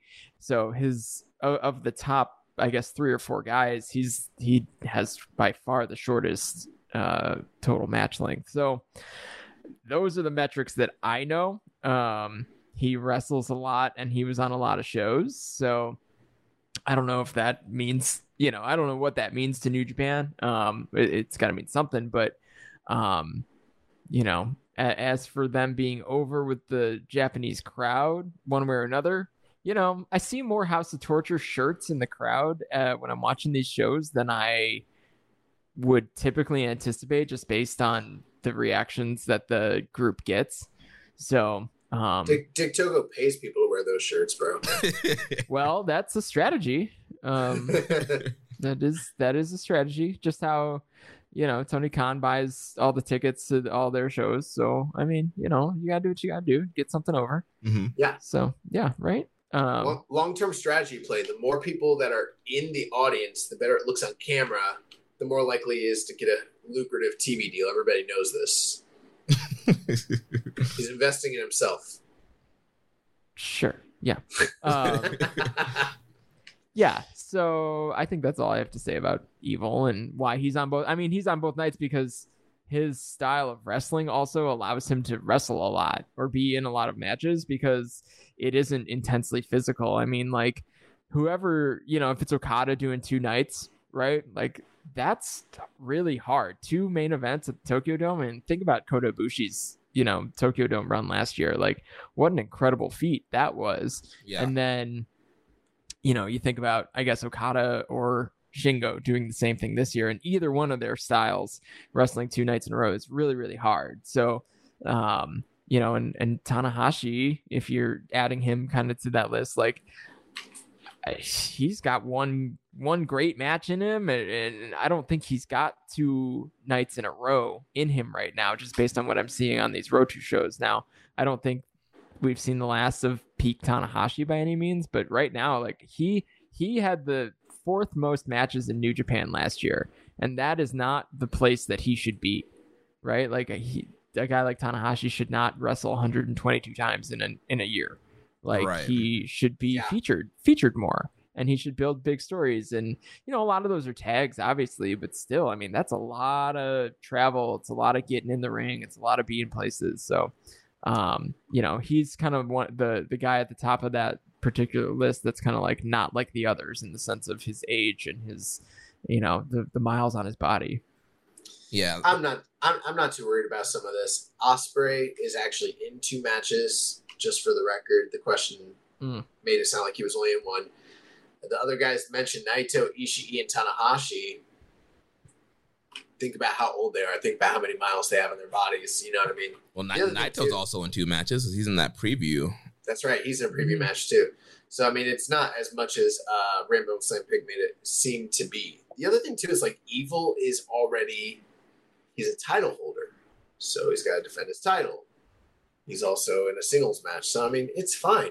I- don't think it's that big a deal. I mean, this is a lot it looks like a lot of these guys are in six man tags right. right because that's what the evil match on the second night is it's six man tag even though it's a title Right. match so it's got a little more weight to it um That was going to be my exact point. Literally, I was like, it's basically another quote unquote preview match just happening the next night, and there's a title attached to it, so it seems more prestigious, more impor- important. Well, it but it, and it is, it, but only by a half measure. It's not that different from what's going on on the first night with some of these other guys' matches, like you mentioned. Yeah, like I was saying earlier, I feel like they would. This would have it should have been Jay versus Ishii here, if Jay would have gone to the, gone to Japan for Wrestle Kingdom. So Maybe yeah, maybe. Uh, Just, I mean, we don't even know if he was. well they already did they already ran that that's how Ishii got the title I'm saying I think I think they would have do done. you think they would have waited they would have waited to do it at Wrestle Kingdom. maybe. No they just used those american shows to get their titles back to japan Yeah. uh, brilliant really Yeah. So up next we have a singles match between Sanada and the Great Okan. two things I will say. Um, number one, one of the big takeaways I got from the Road to shows that I saw, Sanada versus Great-O-Khan might actually be really good. That's gonna be Based awesome. based on the interactions they had during the. Now here's the thing, I've always said Sanada is a better tag wrestler than he is a singles wrestler. So there are times where I get really invested in him in these tag builds, and then he doesn't really perform at the level that I know he can in the singles matches. So I'll throw that out there. But based on how they were wrestling with each other during the, the Road to shows, I feel like this match could be pretty good. Um, which, you know, a lot of people have detract. Uh, there's a lot of detractors for both Sanada and Great-O-Khan. You know what I mean? Um, the other thing, too, is I thought that the press conference was very interesting between Sanada and Great-O-Khan. And um, Sanada during press conferences is awesome. Every time he does a press conference, he comes out dressed to the nines. He has like very sharp and quippy type of things to say. And I'm like, why isn't this guy presented? Why is he presented as this vanilla, bland, mute character? Uh, Great-O-Khan even called him a mute during the uh, press conference. Like, Sanada was uh, um, praising Great-O-Khan on his uh, individuality and his like style you know his fashion sense and yada yada and he was like but i've got a gift for you and he presented some magazine that Sanada was on the front cover of and it was called gift magazine and it had him uh, in a suit and it was very glossy it looked like a like a legit i don't know some sort of style fashion magazine in japan that he must have graced the cover of and uh O-Khan like fucking ripped it up and said like he's like literally like you know, this guy's a mute and like suddenly he wants to like, you know, get cute with me, blah blah blah. So I'm like, I don't know. Sanada Sanada if if he was presented the way that he is during the press conferences, he's a guy I could actually get behind. But um this match is gonna be good, you know. I I, I know last year we had questions about Great-O-Khan and you know, Sanada hasn't had the hottest year. You know, he's far cry from the G1 winner or, you know, uh, runner up that he was, you know, a year or two ago. But um I, I think in a certain sense this is a little bit of a crossroads match. I think it's an important match for both of them on this stage, but um, I think it's going to be good. I've got more faith in this than the Sho YOH match, just for some context. I think it's going to be very good, and I think I'm going with O-Khan. Yeah, so both these guys have great grappling. Uh, I think people underestimate Sanada's grappling as well as Great-O-Khan's, and I think that's what I think that's why I'm bought into it. yeah, I think these guys will have you know, we've seen like Sanada and like Ospreay and Sanada and Sabre because kind of the grappling and awesome that happens there. So I think we'll see some of that there. And we know O-Khan did his excursion in Rev Pro. Sanada has history as a you know Rev Pro uh, challenger, and so I think that this could be uh, a, a match that really suits both of their strengths and can highlight both guys here. Yeah, cool thing about this match is it's actually the two wrestlers in New Japan with the most overall victories mm. um, last year. So O-Khan had 86, uh, and Sanada had 80. So um, kind of a need, probably not on purpose by any means, but maybe um, subconsciously that is that's a way that they've both been really strong. I know that neither of them really had a big singles push or singles success last uh, last last year, but um, a lot of success in in the ring either way. So um, I know you know, I, I watched back the um Kota Jay White main event from last year's Tokyo Dome um earlier today, and I had completely forgotten that Sanada was the guy who came out at the end of that. Mm, and yeah. I think that that kind of says a lot about the way the rest of Sanada's year went. Um, you know, he kind of got wrapped up in the tag division, but not I mean, with with Naito and all that, and that that was that was a good run, but it wasn't really long or defining by any means. And then he had a kind of blase G one. So um, I'm curious to see who comes out on top here. I think if I had to bet, I would think um, United Empire is going to get a lot of key wins on this particular night, leading up to the main event with Will Ospreay in it. So I would bet I'm going to bet on O-Khan uh, winning this particular match. I, I would want O-Khan to win, but something is telling me that Sanada is going to win just because he is a former G1 finalist and has challenged for the IWGP title so many times. And I, I do think O-Khan needs a big win. They've they've kind of failed to follow up on momentum of him when he gets big wins, like when he beat Naito uh, this this year. But I just feel like they've invested so much in Sanada that I, I could see him getting the win here. That would make sense. I mean, he's sort of like a uh, I don't want to say a company guy. He didn't come through the dojo, but I mean, he's been there for so long. You know, oftentimes the more established guy is the one that gets the win. Yeah. Oh, I had a question here from Hawaiian Punch BV. Says, if Sanada was in another Puroresu company, do you see him being the top champion for that company? There's always those rumors that his end goal is to be with WWE. If he was in the WWE, how bad do you think he'd fail? I'm asking these questions about Sanada because recently his rival Kai became Open the Dream Gate champion. It got me thinking about Sanada's career. I don't know. The whole thing with Sanada's career is it's a big can of worms, but uh, we've seen him in other places. We've seen him in um, All Japan, and we saw him in uh, I believe it was Zero One and Yeah, everything Zero like One. that. So I mean, you know, uh, it's not like he has uh, even in TNA, you know. So I mean, we've kind of seen him through the years. Uh, do I think he could be a top guy or top champions elsewhere? Yeah. I mean, he's got the look, he's got the skill, the talent, the presence. The one big drawback is his charisma and his, you know, um, talking ability, and even those things might, I don't know. Sometimes I think maybe they're downplayed a little bit, maybe kind of muted, and could be accentuated, you know, to be better. Who knows? Um, I don't know about the whole WWE thing. I know it's been brought up in the past, but uh, you know, I don't know. I think most guys that are top guys in New Japan could probably be top guys elsewhere. That's just kind of my feeling. Yeah, that's what I was gonna say. Anyone anyone who's main evented for New Japan uh, could probably take the ball and run with it and pretty much anywhere else. So whether or not they were the top guy in New Japan, right? Like Sanada's he doesn't win a lot of these main events that he's that he ends up in, but um he's totally capable of being in those main events. Definitely agree with both of you guys. So let's move on to our next matchup here. Special singles match with Tetsuya Naito taking on the Imperial Unit Jeff Cobb. I have a little concern. Um, I think the preview matches have been great. I think the post match segments have been great. From an in ring standpoint, everything's been awesome.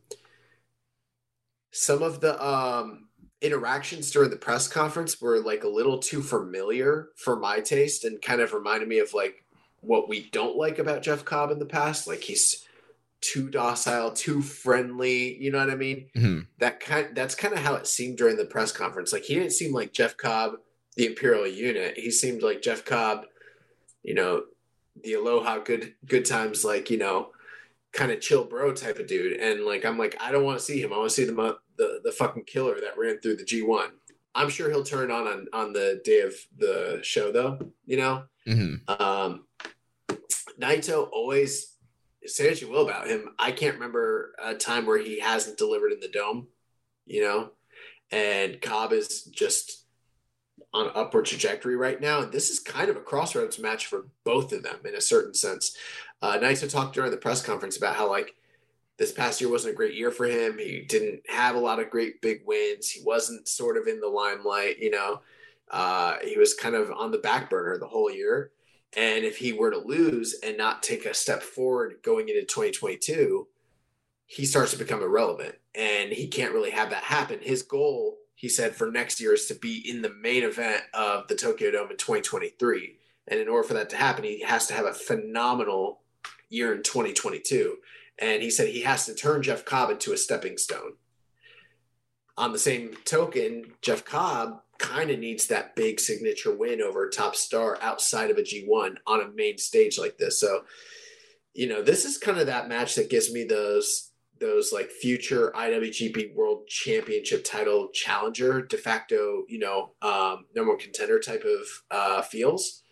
And I feel like it's going to be very good. You know, I know maybe some people are kind of underplaying it because it's Naito and he's, you know, on the downside and he's had health issues and stuff like that.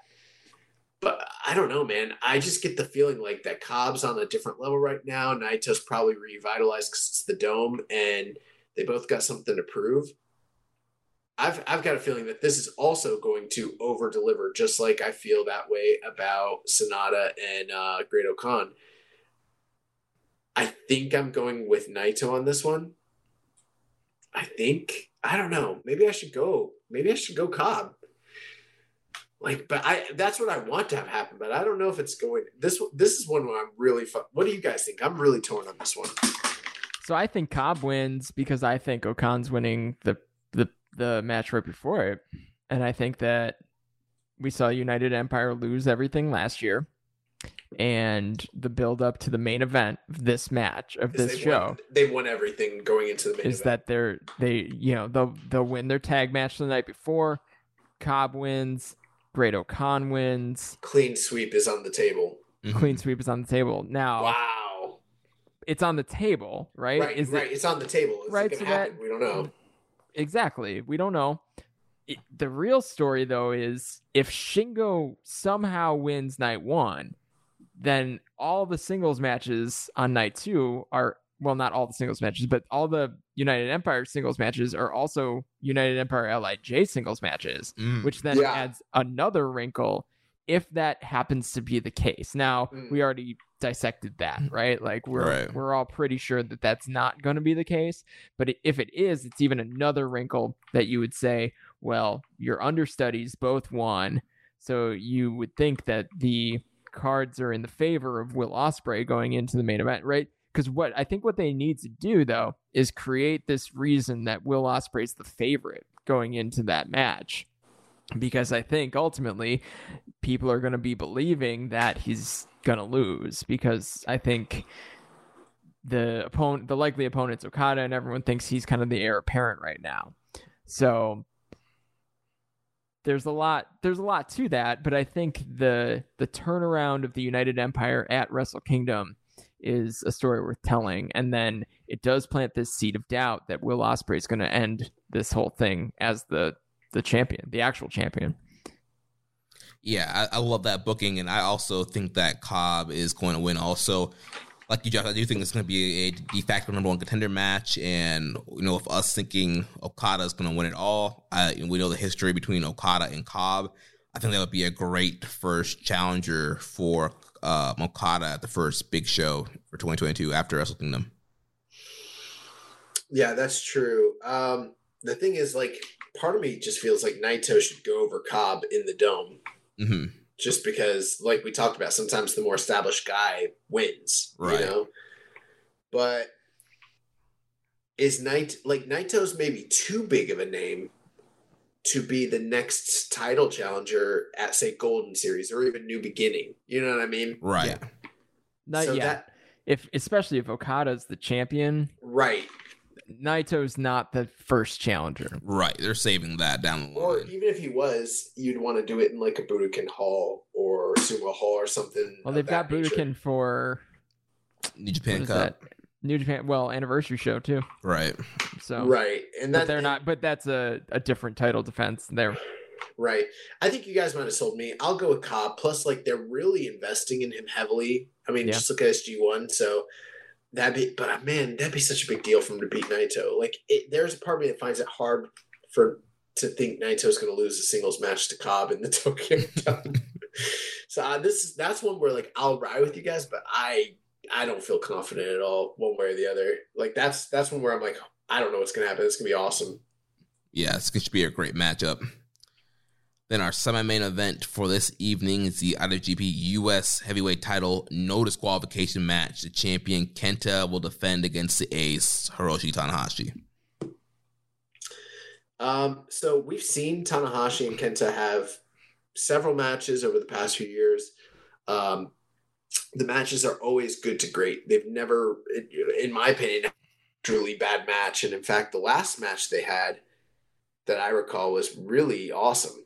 You know, so um, looking forward to this. Um, you know, the build's been eh, you know, here and there. I think that they've kind of made up for it a bit during this uh Road to Tokyo Dome series. You know, they laid out Tanahashi on the chairs and everything like that.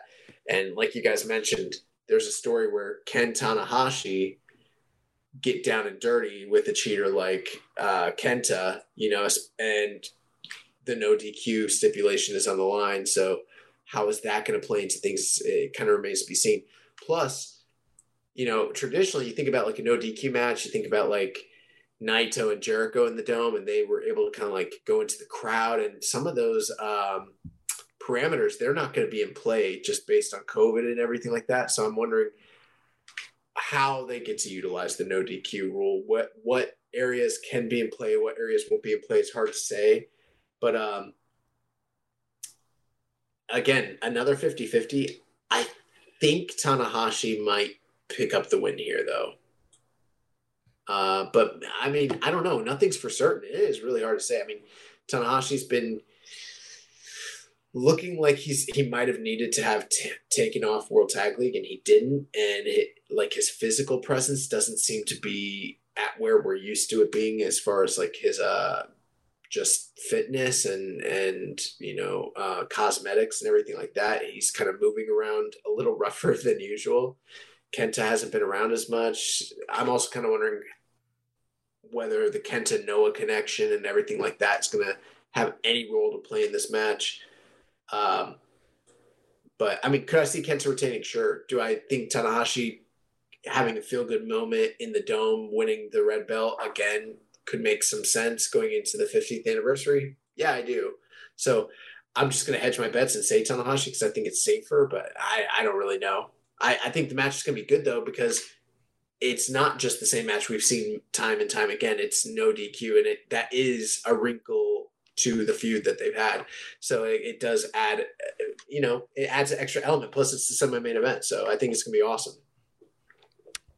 Yeah, I, I mean, I agree with all that. I think this match is going to be really good. I don't think this is one that a lot of people are flagging as like the match that they're most looking forward to, but coming out of it, I think it's going to be a match that people talk about.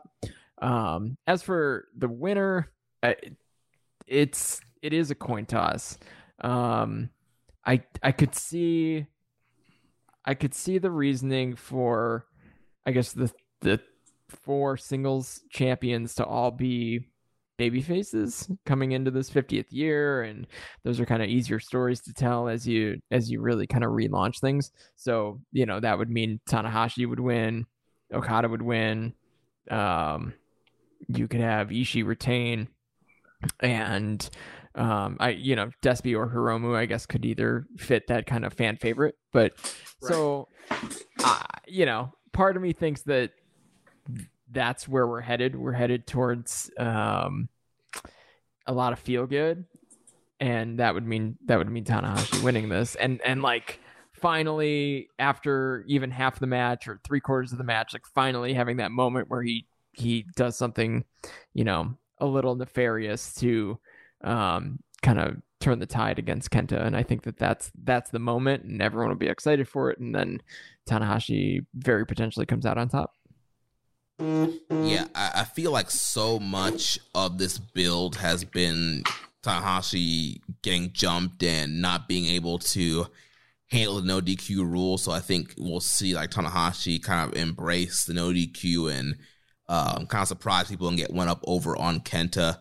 So I, I, like Tanahashi going in to the 50th year as U.S. champion. Especially there's been so much that they've teased with Tanahashi being the guy in Forbidden Door and doing some stuff in AEW, and also uh, Mox is still in, in recovery right now. But there's a, there is that Moxley match down the road that they've uh, been hinting at and building to. So I, I, could see them wanting to get the red belt back on Tanahashi, so eventually he can go back to AEW, have that Mox match, and maybe do some other. You know, we don't know what U.S. pay per views are going to do this year. We saw two this last year with Resurgence and Battle in the Valley if they're doing some other stuff, Tanahashi would be a, a great guy to, to send over again to, to headline those shows. So with that, let's move on to the main event, the IWGP World Heavyweight Title. We have the winner. But of- before we talk about that, I did want to point one last thing out. I forgot to mention this um, during the um, press conference. Um, Yujiro Takahashi's like comments on the never six man trio from um, Chaos was just fucking incredible. Uh, he was talking about how Yoshihashi said that when he won the never titles that he was going to defend them forever, and obviously he's not because he's challenging for them again. and he said you need to apologize to everybody in this building and to everyone in this business. and then he told Goto that Goto probably makes up the stupid uh, tag team uh, maneuver names that he comes up with for him and um, for him and uh, Yoshihashi, and that they're stupid and they don't make any sense, and he needs to just walk away from the sport. Damn. so uh, yeah, I, I didn't want to continue on without you know addressing that that Yoshihashi is fucking or uh, Yujiro Takahashi is like incredible on the mic. Well, so our main event here for night two, IWGP World Title. We're all we're all thinking it's going to be Okada that's winning that one. Okada versus Ospreay here, and I think we're all going with Okada, right? I don't think there's a zero chance that Ospreay leaves as the champion. Right. Like I, I, I, I do think that there is the possibility of that happening. But I think if I, if you're, if you're making me pick, um, and predict, I'm predicting that Okada goes through. I think that's the the clearest, the clearest path. But I do think, I, I if I'm ranking the three, I think it's Okada, Ospreay, Shingo. Like those are that's the order I would put them in for likelihood to walk out of January 5th as the IWGP World Heavyweight Champion. Well, we've kind of talked exhaustively about Shingo and Okada, but let's shift the focus over to Will for a moment. You know, uh, his whole entire argument is that he never lost the title. He was stripped, and he didn't feel that he was rightfully or just fully stripped of the title when you kind of compare other similar circumstances like the Jon Moxley situation, which I think he's got a point there, you know? Um, and then when you kind of look at the different stories that he has going back and forth with Shingo, it's interesting. With Shingo, he seems to have Shingo's number. He's beaten him in every major encounter they've ever had. And so that would kind of be a situation where, like, can he do it again against Shingo after Shingo has tasted the title, after he's been the guy carrying the promotion, as he's kind of transcended that never bruiser type type of role and kind of become the man in the company. You know, that's a different. It, it puts them both on different platitudes than they've been in the past. With Okada, it's a whole different story. He's never beaten Okada in a fair major singles match. Like, yes, he did beat him in the G1, but he cheated. And prior to that, he had never defeated him. And then last year in the Dome, he didn't defeat Okada. And Okada has beaten him in every single major singles encounter they've ever had. And he was his big brother and his mentor and all that sort of stuff from Chaos, you know, the defection. It's always kind of seems like at some point, Shingo is going to get the comeuppance on Will.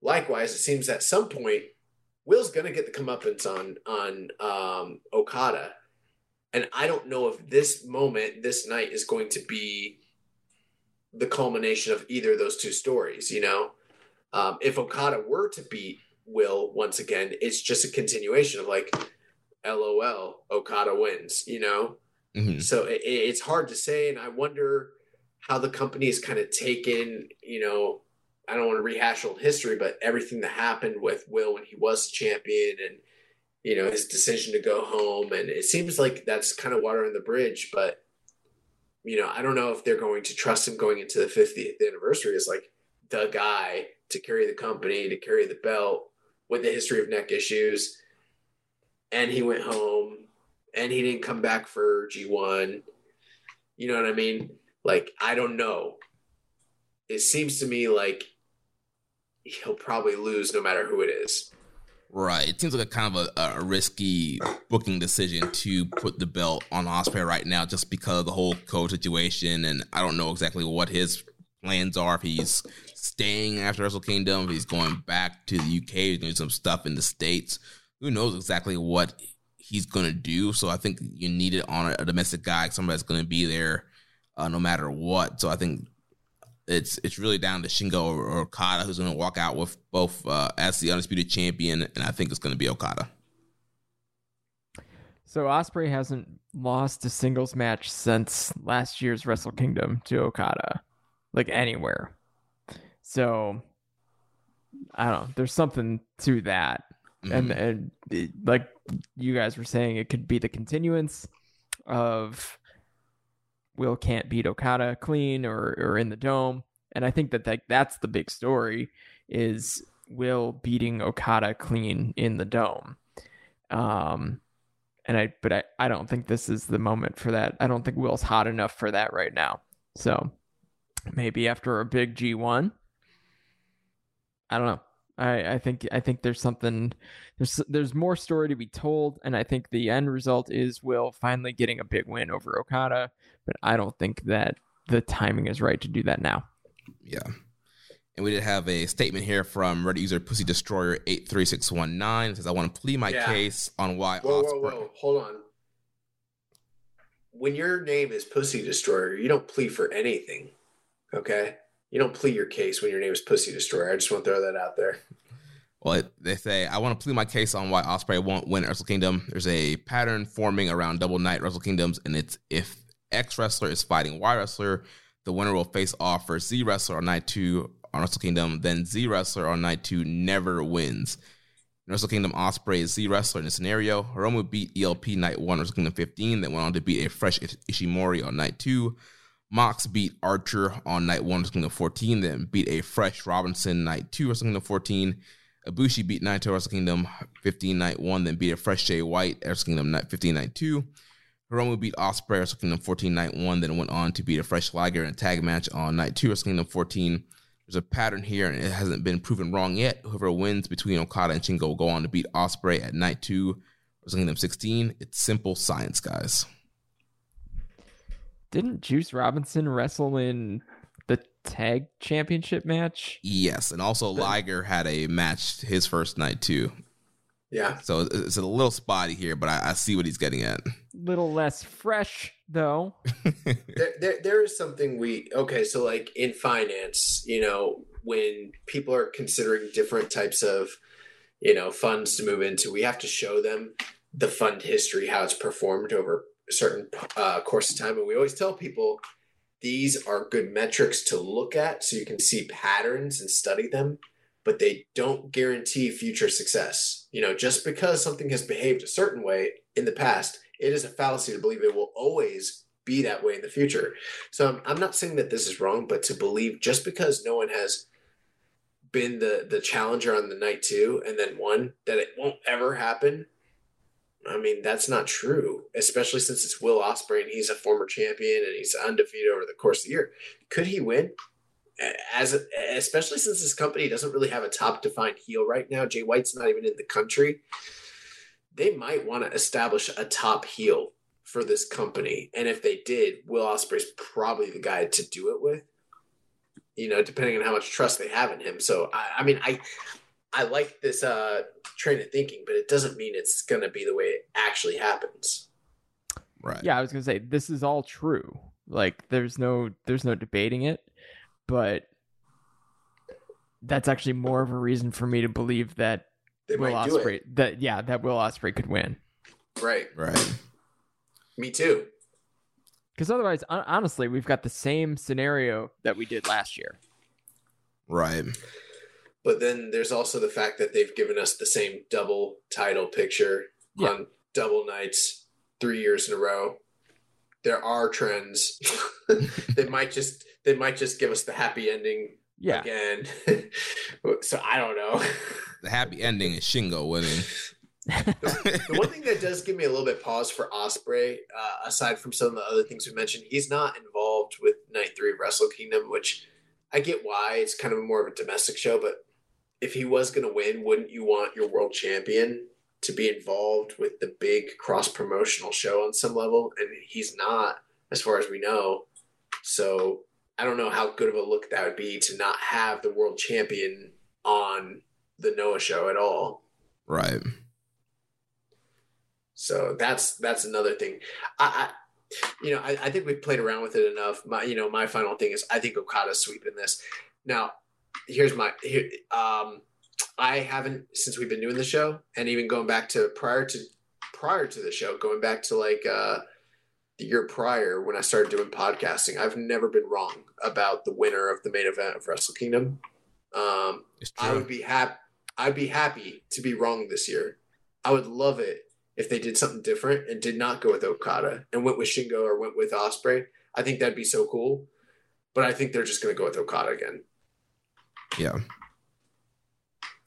Then uh, last question here to wrap things up. Uh, Don Hoy 101 says, any bold predictions for this year's Wrestle Kingdoms? Uh, I got one. Hmm. Night two is going to be better than night one. Is that bold? I think it is. A lot of people, like almost every group I've seen, every discussion board, every post, everyone thinks night one's going to be the better night. Like a Eh, lot, Night night one's pretty strong. People are very high on it, and I get Mhm. why they are. Mhm. I do.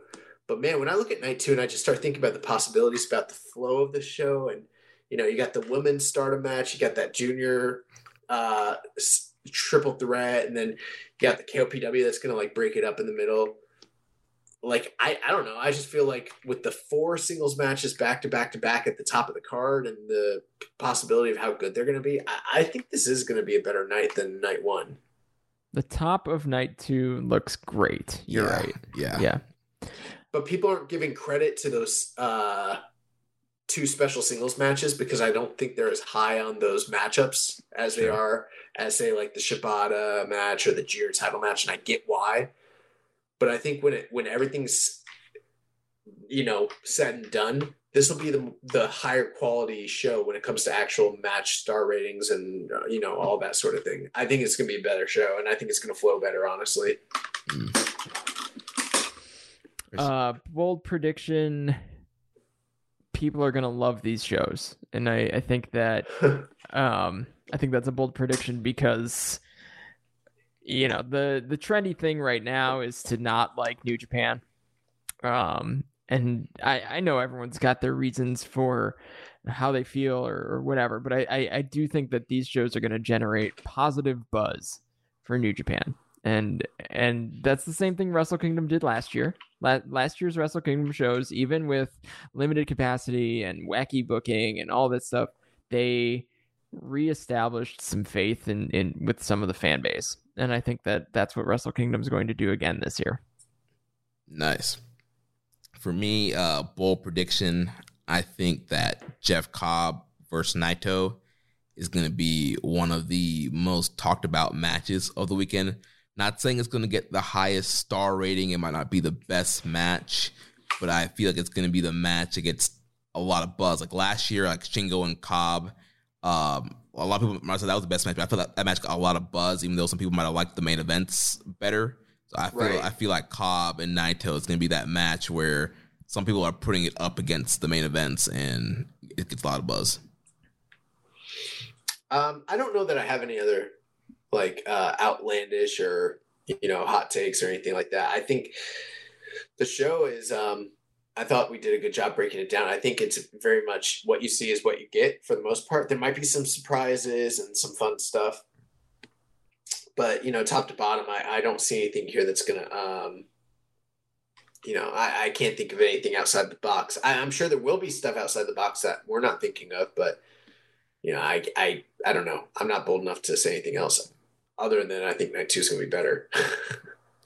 Well, that's night one and two. We are at three hours and 15 minutes. I don't think we have time to do a full match by match for night Dude, we, we- three. We, were never going to do one for night three. I Right. don't give a fuck about that show. and I don't, yeah, I don't think we're an educated. Y'all enough- can handle that next week. that's still t- almost two weeks out. Yeah. The one the one thing I we should do, Chris, I just want to get your thoughts on night three. A lot of people have been disappointed on Yeah. the lack of singles matches and due to the build of it, seemed like we're gonna all these rematches. What are your thoughts, real quick, on uh, night three? Yeah, of course I was super hopeful that we were going to see some like really marquee singles matches.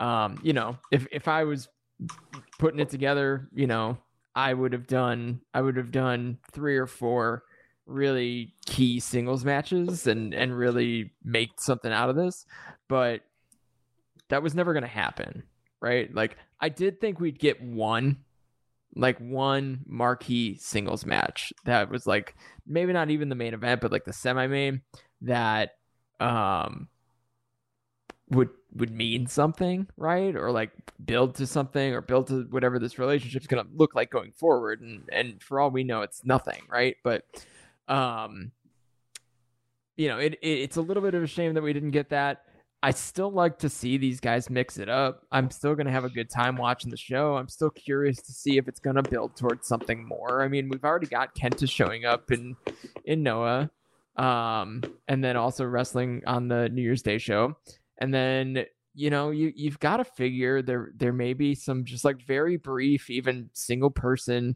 you know, in a tournament, right? Maybe it's the best of Super Juniors gets a little freshened up with some domestic talent from other companies. Like that's the tournament that I think needs it the most. But maybe you'll see something, some big long build that puts someone like, you know, even Shiozaki or Kaito Kiyomiya or even Muto or someone just showing up on New Japan stuff again, right? And maybe it's not like in the US where these doors are kicked wide open, but maybe you see some of these guys do a tournament or do a tour or um, you know, maybe the door is not completely shut to that type of thing. So um, I will be watching for I guess the the seeds to be planted towards more. But otherwise, you know, who doesn't love a good just a bunch of fresh guys mixing it up with each other? It's going to be fun and kind of cool and you know i'm i'm looking forward to it. Um but i i, I my wrestling enjoyment and the reason i like new japan is because most of what they do has a lot of stakes right? Like something they're fighting for something. And you know a show with nothing to fight for when it comes down to it besides i guess like new japan pride um of course that's going to go a little bit lower on my on my um excitement list, but I'll still uh I'll probably still wake up early and watch it because that's what I do. nice. Yeah, I think Josh and I would kind of give our our thoughts on that card. So I don't think we need to.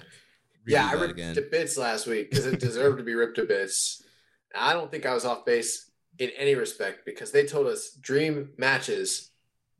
we did not get dream matches and I, I still, I, I don't even know if this podcast is decided as to how we're going to handle this next week because I don't want to pay to watch this and then and all that. Like, yeah, well, we, we got to figure out when should we're, we, we're, Should we just wait until it comes out of the New Japan World since it seems so inconsequential, anyways? Yeah. I'll, I'll. Here's what I'll do. I'll take one for the team. I'll read the spoilers.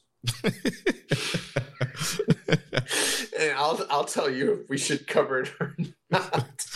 Oh boy, we'll have to cover it in some form somehow.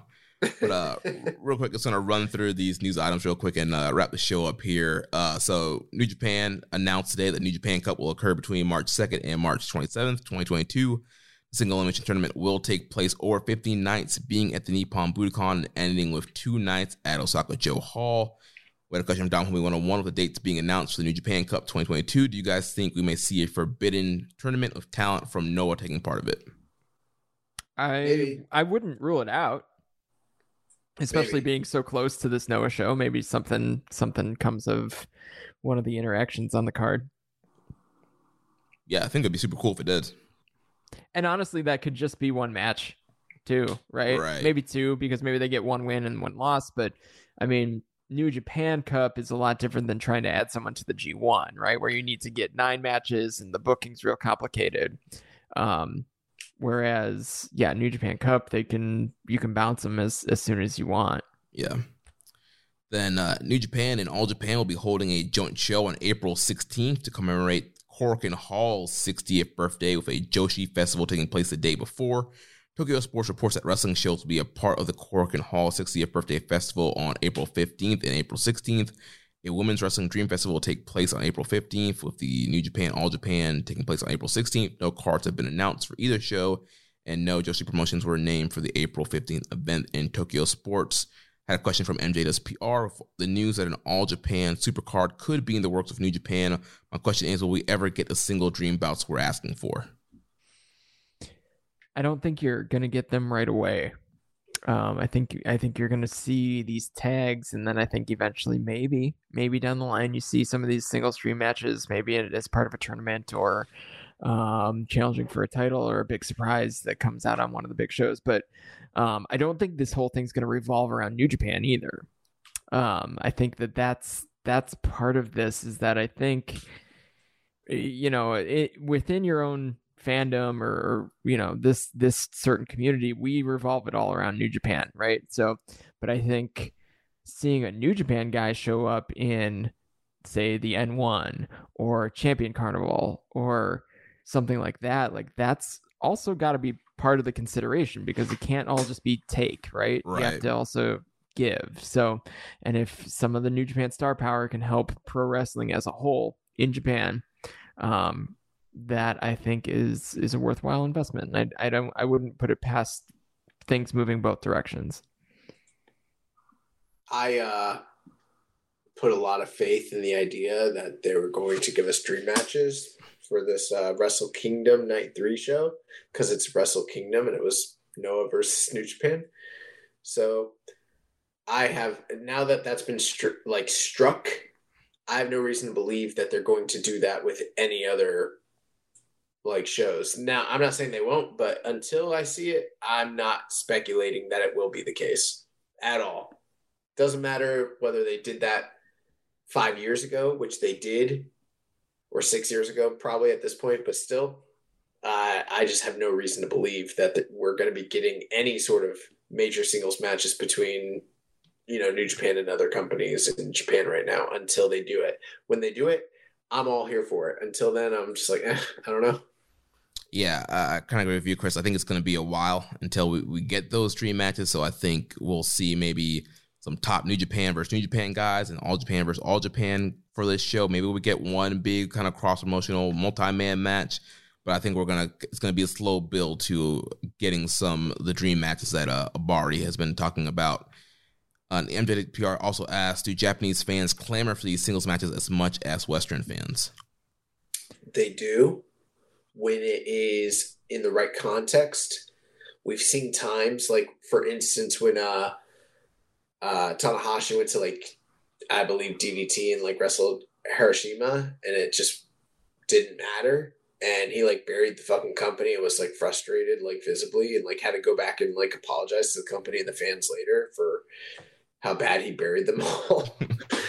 so I mean, there are times where it just wouldn't matter, and it it depends on how you do it, when you do it, the right way. But if history shows us anything, when it's done right, yeah, the fans fucking love it, and it it it means all the world to business. So yeah, I mean, who wouldn't want to see a major like Kento Miyahara versus Okada match? Right. Yeah. it'd be great.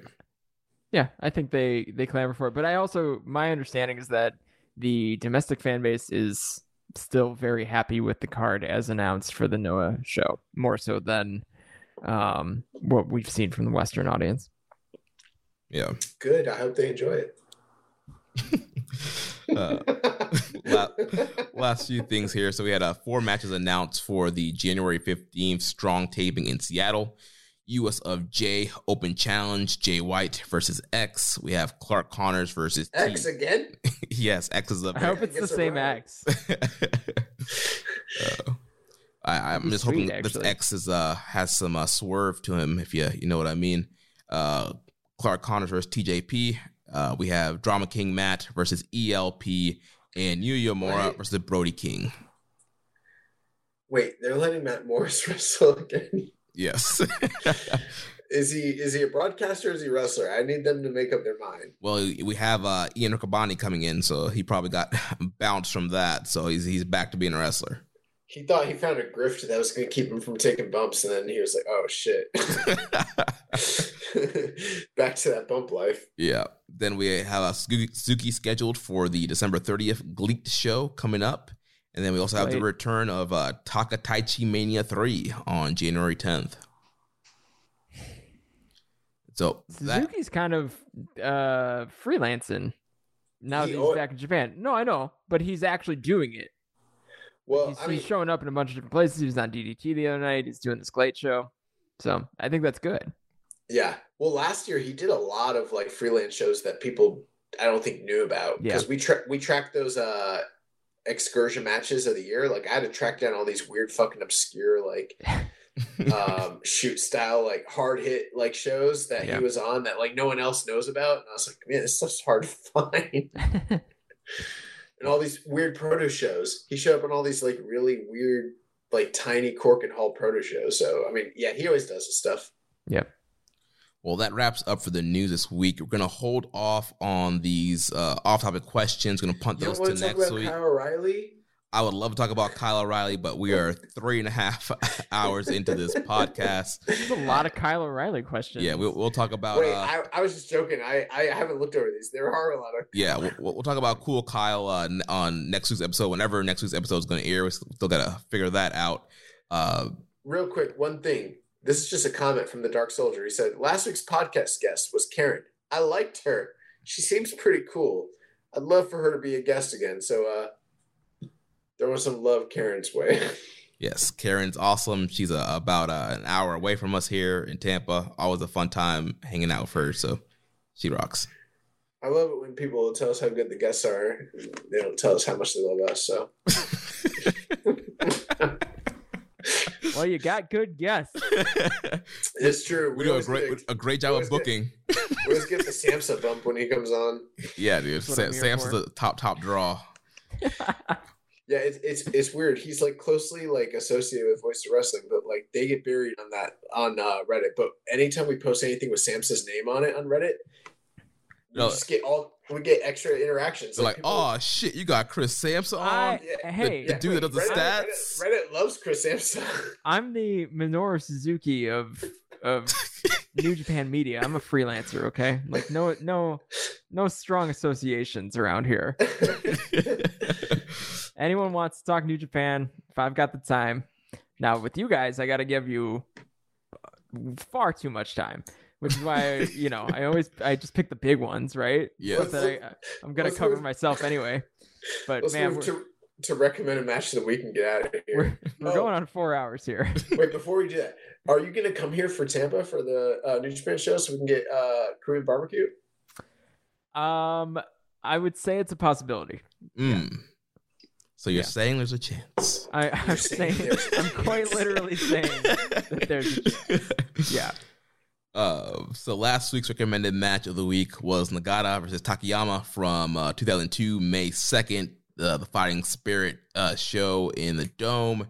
Match was hard hitting. It was awesome. These guys It was were fucking awesome. guys are throwing each other around. Um, freaking Nagata's mouth is bleeding, striking hard. Uh, Takayama kind of took control of the match in the beginning part. And Nagata had to fight from underneath, and I finally come back, hit some big suplex for the end, hits a, a big hump, jumping uh, Inzi to the back of Takayama's head, gets the uh, big win there. Uh, definitely a really great hard hitting match to check out. The crazy thing about it was like it started so hot and then it was violent for so long that it wasn't even that long. It's like under 20 minutes, but by like the last five minutes, they're doing nothing but like down spots and long selling and then getting up and like hope like spots where they're just hitting each other. And it felt like it was like an hour long match where these guys were just life and death at the end. But it really wasn't even that long of a match. Like it's they they made it feel more epic than it actually was because of how hard they wrestled in the early parts. It, it- this is a violent match. Yeah, it is awesome, and it's like 15 minutes. Yeah, it, yeah, it's not even twenty minutes, like fifteen minutes. But they did a great job integrating the MMA into the wrestling. I don't know what what what do you got? For, if you guys haven't seen it, you need to check it out. It's incredible. Now for this week, Chris, I failed to ask you to to have a pick ready. Do, do, do you have a pick ready? I'm just And because is I it I kind Noah of versus New Japan centric specifically and in the dome. No, I'm just playing. no, you can do whatever you want. I was gonna say I'm just gonna go chalk because I'm on the spot here. Uh, because I you know I saw this coming, um, but I only saw it coming about a minute ago. um, can I go chalk and say January fourth, 2015, Shinsuke Nakamura versus Kota Ibushi, my favorite dome match of all time. yeah, Let's do it. I'm gonna I'm just gonna throw that one out there. uh, I'm sure we've never reviewed it. Okay. Sounds good to me. Well, Well, Chris, uh, thanks so much, man, for uh, giving us your time, coming on the show again. Uh, give the listeners your, your plugs and where they can find you online. Any things you have you're working on coming up. Yeah. So Twitter at the Chris Samsa, uh, sportofprowrestling.com is my website. You'll see Wrestle Kingdom previews. I'll probably repost my my full workbook of Tokyo Dome statistics this week. Um, that'll kind of be my feature thing that I do this week because people like to thumb through that stuff and find wacky random stats that come out of the the Tokyo Dome stuff. So um, I'll post that again this week in the build up to Wrestle Kingdom, and then I'll also have my big previews um, and the stuff that I send out to Kevin Kelly. I'll have posted somewhere on the internet uh, later this week as well. So hopefully you can follow along with me, and um, I'll be up watching the Tokyo Dome shows live. So um, catch me on Twitter, and we'll uh, we'll uh, talk about the shows as they're happening. Nice. Well, that's going to wrap things up for this week. Next week, we'll be, we'll be back sometime to review uh, Wrestle Kingdom 16, Night 1 and 2. If you enjoyed today's show, please consider making a donation by visiting socialsuplex.com slash donate. Click the donate button under the Keeping It Strong style logo. Make sure you connect with us on social media. On Twitter, the show is at KI Strong Style. The network is at Social Suplex. You can follow me at Jeremy L. Donovan. Also on Facebook, facebook.com slash social suplex. On Instagram, we're at social suplex. On Reddit, on the Pro Black Guy, just keeping it a strong style. You can email me, Jeremy at socialsuplex.com. Check out all the other shows that we have here on the Social Suplex Podcast Network. One is your radio hosted by Rich Latta and James Boyd. The Grave Consequences podcast with Caleb and Maserati. All things elite with Floyd and Austin. And the AEW Match Guide podcast hosted by Sir Sam, which I was on last week reviewing uh, Young Bucks vs. Lucha Bros from uh, the first Double or Nothing. Also, mention check out the FOH draft, which is available for a uh, pay what you want model on socialsuplex.com. Don't forget to subscribe and leave a rating and review, and we will catch you next week on Keeping It Strong Style, the ace of podcasts. Itchy bone. Thank you for listening to Keeping It Strong Style. We'll see you next time.